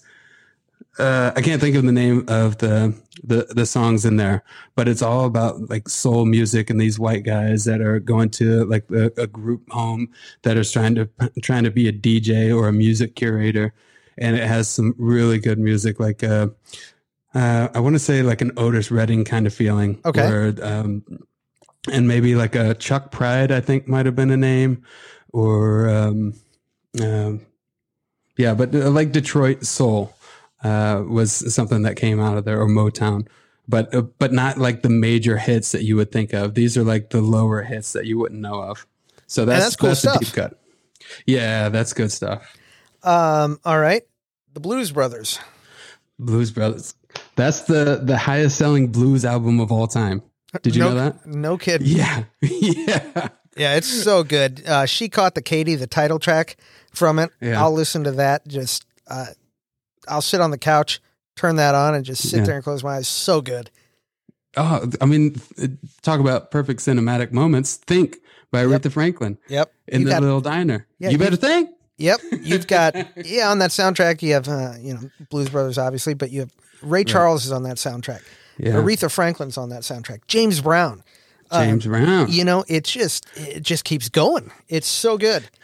Yeah, I love that. And and Cab Calloway, Yeah, right? Minnie the Moocher. uh, okay, so um, let's see. I'll throw out there. Um, Top Gun is a Oh, really good soundtrack. Very nice. Yep. And damn COVID. Need to see Top Oh, Gun no. Maverick. Let's go. No. Um, Yeah, and that's one definitely in the theater. There's no Yeah, oh, way yeah. I will watch that, Nope. even if they release it anywhere else. Nope. I'm waiting for the theater. Yep. 100% agree. Uh, the Bodyguard. Bodyguard. That's I think that's the highest grossing of all time. Is it? Yeah. Yeah. Huge. Yeah, Dolly Parton cover. Yeah. Yeah. Yep. I see, a lot of people don't know that. No, they Kids don't. know that for sure. Yeah. Um, okay, so um, okay, I'm trying to hit all like the the different directors. Um, singles, Oh. singles. Cameron Crowe. Damn. So Um, that's all grunge. We were talking the grunge, and a lot of those guys are actually in the movie. And singles came out before like the grunge Movement uh, hit. explosion happened. Yeah, and so you have Eddie Vedder in there, and and, and uh, was it Mother Love Bone or something to that effect? Mhm. Yeah, and Soundgarden and all those guys are in there. Um, let's see here. I'm cheating. Full disclosure, Go for it, cheat because away. I've got um but if you like it, these are just Right. like taking Reminders. open book test. reminders. Um, the uh, let's see. I'm trying to think. I'm, I really want to play something. Go with something that I I actually listened to. yeah, yeah. You know what I mean, and not just because Uh-huh. it was um, uh, popular. Oh, and this is this is an off the wall one, but I remember listening to the. Uh, I haven't listened to it in a while, but when it came out, I was like, it, it launched a huge blue a huge bluegrass craze. Oh brother, where art thou? Oh, brother, where art thou? Yep. That Huge- is yep. such such a good soundtrack and movie. Yep. Man, I'm a I'm a Dapper Dan man. This place is a no geographic anomaly. Two weeks from everywhere. Yeah, He's bona fide. What are you? so good. Just Oh, a, a perfect that. cinematic moment. Remember when he's on the train and the, the leg irons catch? And oh he, yeah. Any of you boys, Smitty's? he gets down and woo! right off the train. He is gone. Can't hold on, and then he down he goes. Oh man, yeah. There's so many, Oh, so many great moments. I mean, the Coen brothers are fantastic. Yeah. Um, and so, uh, okay, so um, all right, we did Crow. I did Almost Famous. It's singles. Um, I'm not going to do Fast Times just because I keep saying Crow. Uh, ooh, ooh. Uh, Saturday Night Fever. oh, Whoa. wow. Yeah. Yeah, that's, That's right up there with the greatest sellers of That all was- times. I, I just watched the the Bee Gees documentary on HBO. Yeah, uh, Colleen was, uh, she had that on our list. It is so good. It is fantastic. It, I learned a lot about them. I didn't know about their career where they were like the Beatles, and I didn't know about the. I knew about the resurgence, and I knew them only from like Saturday Night Sure. Fever. When that when that soundtrack came out, that was the highest grouping group, highest selling album of all time. Uh, not just soundtrack, album of all time when it came out. It was so huge, and yeah, it's it's such a great listen too. Um yeah it's it's arguably probably my wife's favorite album it, it was Yeah. right in her wheel and she's a few years older than i am and so Mm-hmm. um it would have been right when she was uh you know younger and you know would have been listening to a bunch of records at the time and, Okay. you know, found that interesting i hate disco myself but Yeah. uh um that soundtrack's a great one how about this one Okay. shaft Isaac Hayes. you hush your mouth. oh so good I just real I rewatched Seven recently, and Shaft is in that. yes Yeah, he's like the the what is he like the chief or Yep. something? Yeah, Or the mayor. Yeah. Yep. And I was like, dude, it's Richard Roundtree. That's Shaft. yeah, yeah. love that. Yeah, that's a good one. Well, the, the one that I looked up it was um, um, "The Harder They Come," right? Uh, the Jimmy Cliff album, and I, I listened to the the soundtrack, and there there's some good songs in there. Don't get me wrong, but I I didn't know why people put it on like the top five of all time of albums. I mean, they had Toots and Toots um, doing uh, uh, "Pressure Drop." which is a great song. And then uh, the harder they come, the harder they fall. You know that one. Yep. Um, so that was a good one. But I'm going to stay with. Here's something that blew my mind too. John Travolta. All right? Mhm. He's got Saturday Night Fever. All right. Yeah. Blew up disco. Everybody loved disco. He comes out with Urban Cowboy, another genre explosion. Yep. And that was just like five years after that. So all these disco sucks, all that. And he's like, all right, I'll go hop on a bull. What do you think of that? Up your nose with the rubber hose, y'all. Oh my god! Go hop on a bull. oh, oh, so good. Yeah, yeah. Something So I never thought I'd hear. Think of think of the soundtracks he's been a part of: Grease, Saturday Night Fever, um, Urban Cowboy, Pulp, Pulp Fiction. Fiction. Yeah. So you want a great soundtrack? You put John Travolta in your movie. That's the lesson. I love Battlefield Earth. That soundtrack is amazing. They can't all be winners. oh, okay. Oh God. um, it's interesting. Uh, on uh, Rolling Stone's best soundtrack, Yeah. Juice is listed on there. Listen, Get look at this guy. Yeah. Yeah. Oh man, one I never would have guessed that I'm What's going that? to check out. Uh-huh. Lost in Translation. Oh well, Sofia Coppola. She's done some good things. So I'm gonna have to Um, check that out. Yeah, lost translation. Well, she did. All right, here's something that we didn't address. Um, how do you feel about period pieces with modern rock? You know, So she did Marie Antoinette, and it was like new wave music. And you have A Knight's Tale that was doing like "We Will Rock You" kind of thing. Yeah. How are you? How, it, what are your it thoughts? depends on whether it's you know a Knight's Tale was definitely geared towards a certain audience. Uh, not me. Yeah, I. but you know, um, probably high schoolers yeah. that probably thought it was cool. yeah, I, it, yeah. it, it breaks immersion for me. Mm, okay. You know, um, I don't. I don't like it, but I guess I don't have to. Yeah. You know, the, about the only thing that uh, uh, really stuck out with Inglourious Basterds was when David Bowie had the gasoline Mhm. with gasoline. Yeah, but that's And- that's Quentin Tarantino is one of those guys that if I if I say you know I don't like that, I'm okay with him getting in my face saying you're going to like this. I'm I'm putty in his hands. Yep, yep. I And then I I'll be go- the clay. Yes. I will be the clay and his ghost. Yeah. I don't care. Yeah, you're right. Um, Mold me however you want. Yep. Because I I love what he's producing. right. Yeah, I mean it's just because again it's it's the entire it's the entirety of what he's making. Right? It's Mhm. not here's a new version of We Will Rock You because nobody's ever done this before and we'll throw it on this knight story. Right. Yeah. So- well, there was there was a movie that we both had had a higher hopes for, and it just didn't deliver. Was Sucker Punch? You remember that movie? Oh yeah. And that's yeah, Yeah, that's that's Zack Snyder in a nutshell, right? His Mhm. he makes some eye candy with the best of them. yeah. I mean, his his well, he's got that Justice League coming out, right? You excited about hours. that? Four hours. That's his cut. Is you here four too long. yeah. Um. You know, visually, I think his stuff is really well done, Yeah. but. Uh, it just it really strikes me is that he gets bored halfway through and kind of mails it in the second half of whatever Uh, it is. yeah, I see. Um, so yeah, am I going to watch Justice League? Yeah, I'm going to watch it. But you know, I'm not.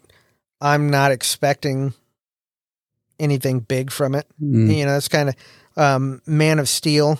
Uh, right. the first half of that is a fantastic film. You know, Yeah. where, and then Oh yeah, with Kevin Costner. mhm. Oh, That's a great my scene. Goodness, holy Yep. smokes! yep, that is so well done. He just brings something to that. Yeah. and it's it's not. like I don't. Uh, it's just the it factor. He just brings a gravity to it, a stakes to it. That just a hand gesture, just a hand gesture. well, it's because it's at that moment, um, the lessons he had given Clark, yeah, he believed in him so much that that's like it doesn't matter that it's me. right. Yep. You have to, you know, you know, for you, it- it, you have to do this.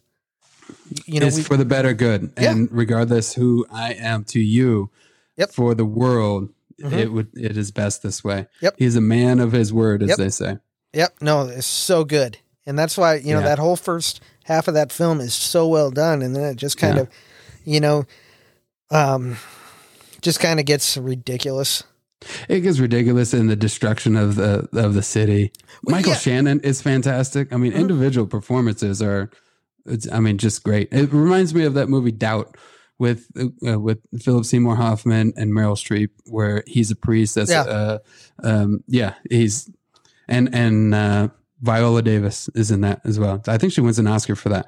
Anyway, um, so that makes me think of like powerhouse performances but as a whole, the movie wasn't great. Right. Even though these actors are doing sensational jobs, but the whole movie wasn't as as good as those powerhouse performances. Right. Yeah. You know, I think um, one of the movies, and this this will tie into music in it, that I really um, I, I talked about it uh, last last show with how I wanted to see Jojo Rabbit, and mm. it so far exceeded. I was expecting to like it, yeah. but it so far exceeded what I was expecting. Um, and one of them that I think went the other direction, and it wasn't terrible, but it just didn't. It didn't give me what I wanted or what I hoped for. Yeah. Was uh, yesterday. I, I, for some reason I thought you were going to come up with uh, across the universe. So I was. I was on the path. Yeah, I was on the path. Yeah, I I enjoyed yesterday for what it was, but it just mm-hmm. was. There was something I was hoping it was building towards. Yeah. That, you know, it just never got to. Okay. For me, I, I don't think it was a it was bad. I thought the performances right. were good. Yeah. Um, yeah, I thought he did great. I love the concept of it, mm-hmm. and uh, I mean, when he goes to that address that he finds, yeah. I mean, that's the best part of that movie. Yeah, and it it, it makes me tear up just thinking about mm-hmm. that situation. So I, I definitely appreciate it for that. But yeah. I, I'm with you where you know it left a little something desired. Right, and that's uh, you had mentioned um, when we were talking uh, earlier mm-hmm. in the week. I think it was um, the movie About Time. That, oh yes, that, that Ort had suggested. Yeah, you know, I had no expectations of that movie because I didn't even. Yeah. I, I think you did I'd watch re- it then. Oh, I did. Absolutely. Yeah. yeah no, yeah. I really enjoyed it. I I thought it was really good. Um, but it was a movie I didn't have any expectations on. You know, so mm. I I was um uh I was really surprised with it. You know, sometimes you see a movie and you're like, man, how did this sneak under the radar? Yeah, that's how I feel with that for sure. And it was done by the same um, um, crew that, um, oh, what's the Christmas movie? The Brit. Yeah, the uh, uh, the one that I don't really care for, but yeah. everybody loves. Uh, what is it? Boy, we uh, something about Love Actually. That's Love it. Actually. Yeah, yep. yeah, yeah, yeah. Yeah, it um, Love Actually has its has its moments, and you know me, I yeah. I'm in for a good uh, romantic story, especially uh, and and holiday films as well. And yeah. I think uh, you know I didn't see that until uh, probably five years ago, and I'd heard so much. You need to see this. You need to see this, and maybe that's mm-hmm. what happened. Is that I just kept hearing from people how much I needed to see it. Uh, mm-hmm. Hate, I hated Alan Rickman's character. Yeah, what a sleazeball. Yeah, you know, yeah. it was kind of the and I did feel really bad for Emma Thompson's character, you know, when she's, uh, oh, you know, that scene where you know she she finds out oh. what's going on and she has to like, um, yeah, you know, for the good of the kids and everything, just kind of like swallow it all down and like that's go back that's out there. Great cinematic moment because he she got a CD of Joni Mitchell, and they're playing that a song from Joni Mitchell as the soundtrack under that yep. scene, and that really, I mean that up the game as well. So yep. that was fantastic. So yeah, I think it's Richard Curtis that is the writer, okay, and director. And you know, so that was um, one of those movies that had it not been built up so much mm. that um, maybe I would have enjoyed it more. But I, there was a lot of build up from people I, that I know and and work. Oh, you never seen this? You never seen this? Right. Um, and uh, I again going back to Jojo Rabbit uh, one of my coworkers, I said after I saw it, I suggested it to her, and I said, I hope I'm not building this up too much. Yeah, I said, but in and she let me know last week uh, on last Tuesday that they watched her and her boyfriend watched it over the weekend. Yeah, really liked it. Oh, good. Really liked it. So yeah, yeah. really well done. Um, Some people can check out pretty quick with that because of the Hitler situation, and it's like not a laughing matter. But they have a way of bring that levity into it, yeah. And so it's it's to me, I I love it, and it really pissed me off going around L.A. and seeing billboards for Jojo Rabbit, and on the billboard you can see the kid and the shoes on the billboard. Ah, yeah, that I saw that, and it, every time I saw it, it pissed me off because I had seen it and anybody has seen it knows knows that the story and it's like it, taking that away and that's what i told oh. um, when i went looking for the trailer to show her because she's like i'm not sure what that is and i yeah. went looking at youtube the trailer and uh-huh. if you do that be careful if you want to watch it and you don't know what i'm talking about and you want to watch it be careful because they have a lot of the scenes broken out and that was one of the one of the first three videos that came up was uh. that pivotal scene and I'm I told her I said, okay, watch the trailer here, and I'll send you a yeah. link to it if you're going to yeah. show your your boyfriend it. Right. But stay off of YouTube. Yeah. You don't go on there I, and look because there's a, I mean it has a huge spoiler on it that will just you know take you right out of the movie. Yeah, that's frustrating with a lot of trailers. Uh, I I try not to watch trailers anymore. Like I haven't watched the Top Gun Maverick trailer at all because I know I'm going to see that. I don't. I don't need to say anything to tease me. You, on the other hand, I can't wait. You, you w- went to Wing Commander. Is that Wing right? Wing Commander? Let's hear this story. So, um, this is a real fan. So yeah, this is this is before you could get everything before YouTube. Yeah, um, this is a timestamp for sure. Right. Um, I went on my lunch break from work to the movies and paid uh, full price to go in to a movie called Wing Commander, which I've still to this day not seen and never will, to watch the three minute trailer for The Phantom Menace. Yep. Star Wars Episode One, The Phantom Menace. And uh, I was glad to do it. I was. You got your money's worth. I did. I did. Yeah. And, uh, but that that you young whippersnappers exactly is what we had to go through when not everything was at the touch of our fingers. Yeah. You would go and spend fifteen dollars on a CD for one song. Lola. you were there for that too. I was. I still have that. Music. Yep. Yep. The entire thing. I, I, I know the dude that worked there. We went there because it was uh, his name was Jason Konopensky, and he was working at Blockbuster, and we could go up there with a stack of twenty, and you you didn't need that. You were just like, I just no. wanted Lola. Yep, Ray Davies had me, had me by the the junk. Yeah, but uh, but it, it's a, the Kinks are fantastic. So oh, yeah. I mean, you still got a great CD out yep, of the deal. I did, but you know, it's 18, 19 years old, 15 bucks. Yeah. You yeah. know, back in those days, making $4.25 an hour. It, and be happy to. Yeah. You were, you were frivolous with your money. You're just throwing it around. Look at like, me. Look now. at me. so, yeah. And that was the same thing, you know, too, with soundtracks, right? Uh-huh. Um, you you yeah. hear a song on a soundtrack or something, and and you know maybe the rest of the soundtrack sucked, but you know, there weren't yeah. a lot of ways to get the music if you didn't, you know, um, if it was, especially if it was something deep off of, you know, an older song that wasn't going to be on the radio, that you couldn't yeah. sit there and wait to hit record on your cassette deck, uh-huh. you know, and hating the DJ for talking over past the intro or cutting it off at the end.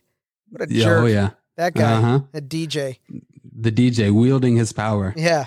Yeah. Well, there, there are also, um, the songs that are just on the soundtrack and you couldn't get on like the artist albums at all. I remember that yeah. happening with with uh I think Romeo and Juliet with Everclear. I, I don't think that was on any of their albums. Yeah, it was probably with, specifically cut for the for the film. I think so. Yeah. I know Hootie, Hootie and the Blowfish. Every time I look at Yeah. you, I go. That was on the Friends, Friends soundtrack. soundtrack. Yep. Yeah. Yep. I yeah, absolutely. Um, yeah. Yeah, there was just uh, so many things that that you had to go through, and and film soundtracks. Like I said i i earlier in the show, where I mentioned that the challenge to find the soundtracks. After this, go ahead and take a look at iTunes and try to look up certain film soundtracks Yeah. and see if you can and see if you one if you find it click on the album and then look or spotify and and see Yeah. if all the tracks are are available sometimes you'll see they won't even be listed there there'll only be three songs and you're like what the hell Mhm. I, know, I know there was more than this I know that song is in there. yep um, well, um, Top Gun, um, the first because they issued two of them. Like Grease had one, they had two that they issued out, and uh, Top Gun had a second version because they didn't have um, uh, sitting on the dock of the bay on the first Top Gun release out soundtrack. And sitting on the dock of the bay was a song that that's I was huge for emotional at- impact. Yeah in that in that moment when he's talking about his mom and and uh and, and yeah so the emotional impact and it wasn't on the first one. And they're they're multi, like Grosse Pointe Blank they they had a soundtrack that came out and then they had a second one that had uh, I can't remember the song that was in there, but it, it might have been the Pete Townshend song. Let my love op- open the door. Yeah, Yep. yeah, I think that might have been on the second release, but but a lot of those soundtracks, I mean, they just the, they don't have the rights like you were talking Mm-hmm. about, and they just put out uh, um, the, the ones that they do and own those two, and Right. No, I. Yeah. You know, one of the things I can, uh, one of the movies I can think of that did something like that, uh, that when the the soundtrack took off, uh, Dirty Dancing. Dirty Dancing, yeah, Yep, released a second yeah, uh, a second soundtrack essentially that had Yeah. more of the older songs that were in it because people, you know, couldn't get enough of that. That's yeah. that's a movie that I never could get into. No, No, I mean I I've seen it twice, and I um I thought there was absolutely zero chemistry between uh, Patrick Swayze and uh, uh, Jennifer Grey. Jennifer Grey. I, uh, Wow. which I think I I think they did they didn't like each other anyway. In- Yeah, really during the shooting, something to that. Mhm. and it to me it kind of came through on on film. Yeah, I I uh, we watched it this uh, summer at the drive-in. You know, when movie theaters were closed, the drive-in was big up in in Auburn, Indiana, and Mm. Yeah. we five weekends in a row we we drove up there on Friday nights and watched movies. They were you know mostly '80s movies, and so oh, that's yeah, good. which was cool. You know, I got to see um, uh, a bunch of John Hughes stuff. yeah. uh, there. well, he's got some soundtracks too. Yeah, oh, definitely, definitely. Um, uh, I got to see Ghostbusters up there. yeah. Um, so that was cool. Got to see it with my younger daughter who'd never seen Ghostbusters before. Or a lot of these. Uh, what'd she think of it? oh, she liked it. Yeah. Yep. Yeah, that's that's something else that's been pushed back. Ghostbusters Yeah. Afterlife. Mhm. So yeah, looking forward to that as well. But uh, yeah, John Hughes stuff. Great soundtracks. A lot of coming of age stuff. yeah. You know, I mean that, that's yeah.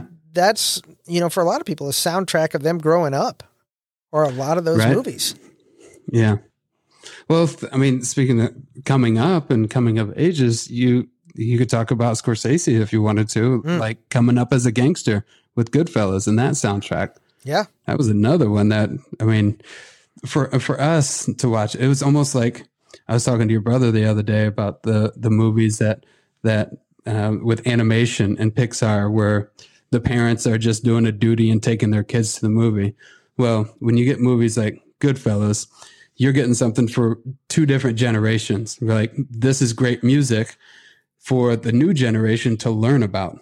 Mhm. And then you have the parents that already know this music and love the appreciation of that. And, you know, Scorsese loves him some Stones. So, oh yeah, yeah. Well, he shot that documentary, um, Yeah, Shine a um, Light. Shine a Light. Yep. Yeah. He Uh, shot a lot of document, He like did the one on the band. Um, The Last Waltz? Yeah. Right? Yeah. Oh, wow. yeah, I'm Uh, pretty that- sure yeah, that was him. Yeah. I think that's right. Let me see. He's he's done that, and he's that shining light, that trailer. That's a trailer that I liked with Keith Richards spitting that cigarette out. Oh yeah, that's such a great moment. Yeah, that's. I don't know how he gets. Well, he's Keith Richards, but I don't know how. Um, you know, I mean, none of these places allow smoking these days. None of them. yeah. yeah but I guess true, a lot of them didn't allow heroin use Richards, either. Man. yeah, Last Waltz, seventy-eight, Martin Scorsese. So, yeah. which you know, Last Waltz is widely considered the music documentary. Yeah. Um, of yeah, of music doc, uh, documentaries. So, yeah, um, that's a whole nother podcast we could oh, get yeah, into. Yeah, I was just telling your brother about the Amazing Grace uh, music doc. Do you know anything about that one? I don't. With uh, Aretha Franklin, um, where she goes back to her gospel roots, and there's like two nights. Sydney Pollack directed that one, and it just came out like maybe five years ago. Okay. Um, and Mick Jagger is at one of the, it's at a church in LA where she's had success and she comes back and does gospel. And because she's known as being the, cos- the gospel queen mm-hmm. and Amazing Grace is a song that she, she, she sings that is fantastic. And we were talking in our last podcast, The Star is Born, about listen to different singers that just make you emote like instantly. Listen to Aretha Franklin sing Amazing Grace in that is one of those moments that'll just make you start welling up right off the bat. I am adding that to the list right now. Yeah. Yeah. Um, if you've never seen it, um, you can YouTube it. Uh, Checkerboard Lounge, 1981. Yeah. Muddy Waters and the Rolling Stones. No. Yeah, they uh, they were in Chicago. I just I just listened to this. Yeah. I listened to the album. Yeah, they were in Chicago for the tour in '81, and yeah. Mick Jagger and Keith Richards, Ron Wood might have been with them. Um, yeah, went to a blues club because they heard that Muddy Waters was playing, so they're out in the mm. audience, and he yeah. call, call, calls them up on stage. So then they end up jamming with him for wow, yeah, and th- this guy's their hero. Yeah, yeah, yeah. Muddy Waters and, and Howlin' named their Wolf. band after him, right? Uh, yeah, uh, after the song. Uh, um, Papa was a my, no, let me see. Um, uh, my, uh, um, I'm a Rolling Stone. Yeah. Yep. I'm a man. Yep. Woo. Yep. A full blown. Yeah, they man. sing that. Yeah. Yeah. on that. Um, I'm a hoochie coochie man. Yep. yeah. There's Ooh, that was that song was and here's better off dead. That song when he rolls out that Camaro. Yep. That's a pretty nice moment. Lane Meyer. oh my god! Oh, yeah, you know guys. that dude. That that sounds like uh, um, what's his name? Cosell. Wide World of Sports. Cosell. Yeah, yeah. You know that's the same dude in uh, Karate Kid too. Uh, chosen. that's Lane Kid, dude. Meyer, a once great champion. He's got those dish gloves on. Oh my god! ah. Dude. I just uh, uh, yeah, I um, uh, uh, saw your boy in uh, Cobra Kai season three. Uh, yeah, he just was there. so he, good. that was a great moment. Cobra Kai series is so good. It is. It is, and you have to go into it and just just knowing that it is all about reaching back into nostalgia. One hundred percent, unapologetically, yep. all about it. Oh, so once you get that in there, apologetic for sure. It, as long as you're good with that, and and you enjoyed any of the Karate Kid movies, yeah, you're gonna like it. Yeah, don't think that you're gonna get a character arc with no. Johnny. nope, nope. He's about one dimensional. Oh yeah, yeah, but it's great. Uh-huh. It, yeah, uh, I'm glad that you you've watched it and enjoy it like I do because yeah, when, I've got, when I was, I. I have a uh, T-shirt showing up on uh, Tuesday. Yeah, in the uh, in the post that says Eagle Fang Karate. Bite like an eagle on the back. Fangs. yep. Oh, so good. Awesome. I Johnny saw that. don't care. No, dude. I saw that and I immediately grabbed my phone to find this. Yep. Yep. I'm buying it. yep. On the back. Bite like an eagle. Bite like that's what it's called phrases. That's what oh, it says shit. on the back. Bite like an eagle. oh, I can't oh. wait for you to debut that. Oh, I love it. I love it. What else? You got anything uh, else music related? Uh, I don't know. I, yeah, we got plenty, but where we at? Like two hours? yeah, something? we're getting there. Okay. Yeah, I, I, I it's. Huh, I can't think of anything. I think I touched on most of them. Yeah, no, I think we're good. Yeah, we could. We could go on forever on this because it's just. I mean, it's every movie you see. Um, I yeah. think the best ones are the the ones like I said for me are the ones where I see a movie and I'm like, you know what, I can't get enough of this film. Give me mm-hmm. the soundtrack. But yeah. then, you know, a soundtrack that you can either one never have seen the movie mm-hmm. or hate the movie and still love the soundtrack. That's worth something yeah. too. Yeah, I mean that I've never seen Big Chill, and I love the soundtrack yeah. to that. It's all Motown. It's all music that I I seek out on my own. Yeah. Um, around oh. Memorial Day and Fourth of July, I'm over at a buddy's of mine, uh, uh, his uh, brother's house, and we throw on the uh, uh, Spotify there. It's all Motown, just for some oh, reason. Yeah? Every yeah. every Fourth of July, it's all Motown while we're out there grilling and swimming, and it's great. That stuff goes down smooth, man. Yep. You know what? How have we never been up there to Detroit? To the, it's an it's a national historic place. The studio's really up there. Is. Yeah. And well, we went up go. there for Jewel for sure. Yeah. Yep. Um, we'll have to go up there. Up, yeah, I'd be I'd be up for that. Nice, nice. Mm, thank you. Yep, yeah, up hey, to the up to the mitten, as they say. And yeah, I think the Motown um, angle here kind of brings everything full circle with some of the things that we talked about. You know, Blues Brothers, um, and and and different uh, types of genres. As you mentioned, Motown is just one of those genres that no matter who you are, how old you are, it's just cool music. Yeah, yeah, so, and and one of the, one of the, another thing about Motown is, uh, like you, I grew up in the Midwest, and you know I predominantly Caucasian. I grew up in the South in Oklahoma for a little bit. So a lot of my introduction to Motown or or any kind of uh, culturally differentiating uh, music is learned through music or the movies. Right. And so when I'm listening to uh, uh like Motown for the Big Chill or um, uh, Soulfinger and Spies Like Us. You know, these are the first time I was. I was talking to your brother about the first time I heard Frank Sinatra was in License to Drive. I didn't. I didn't listen, it, and it was Strangers in the Night when Heather yeah. Graham was dancing on the on the the hood. I didn't grow up with music like that, so all this Bob Dylan I discovered through through movies all these things. I didn't have anybody teaching me like music or sitting me down and having an uncle that would be like, you need to listen to this kind of music. So, so it was these directors.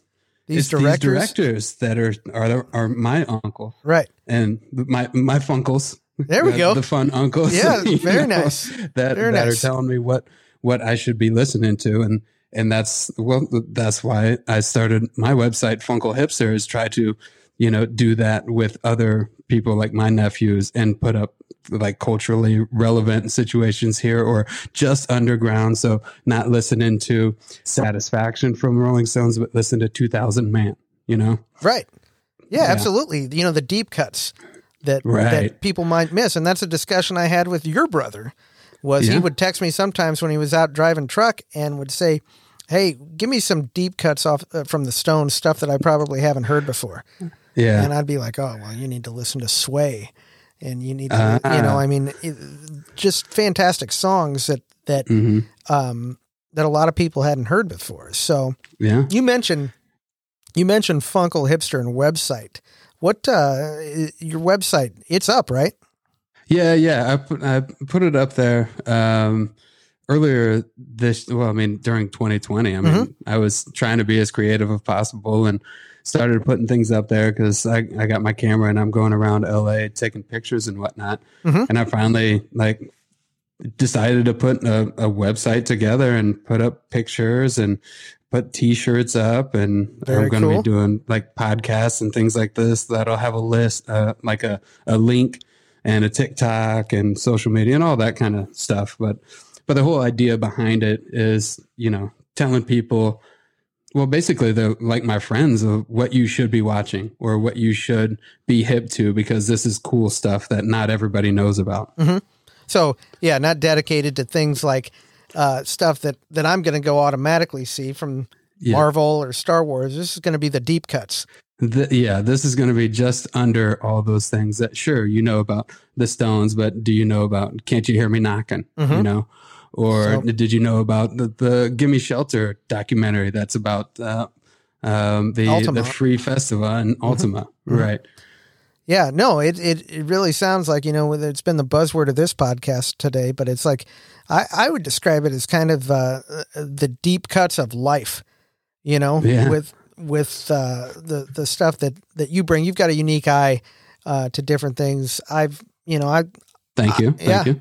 Yeah, I've um, uh, we've had discussions before and disagreements about different things, but it's always uh, it's always respectful from the standpoint, unless we're going on about entertainment stuff. Then we have no problem telling each other that you suck. Oh yeah, you know. But yeah, your opinion is the worst. yeah. so, um, yeah, uh, yeah. I encourage anybody listening, you know, wants to know more um, about uh, Funkle Hipster. Google. Yeah, Google? Google? All right, absolutely. It'll come right up. Yep. Uh, check it out. Um, Jake's uh, good people and he's got a uh, good eye, good storyteller, and um, hopefully sooner than later we'll get a we'll get a uh, a look in some form at these uh, screenplays. That's what I'm. That's what I'm yeah. waiting for. Well, you gave me a shirt that's going into a movie. Well, I, yeah, sure. I remember we talked about it. So, yeah, that was one of my favorite shirts. So it better be in there. Yeah. Okay, so I'm working on it. Um, well, I, I will tell you this: that I'm I'm finishing up one. I don't know if you knew this, but this year marks the 40 year anniversary of uh, Cannonball Run. Okay.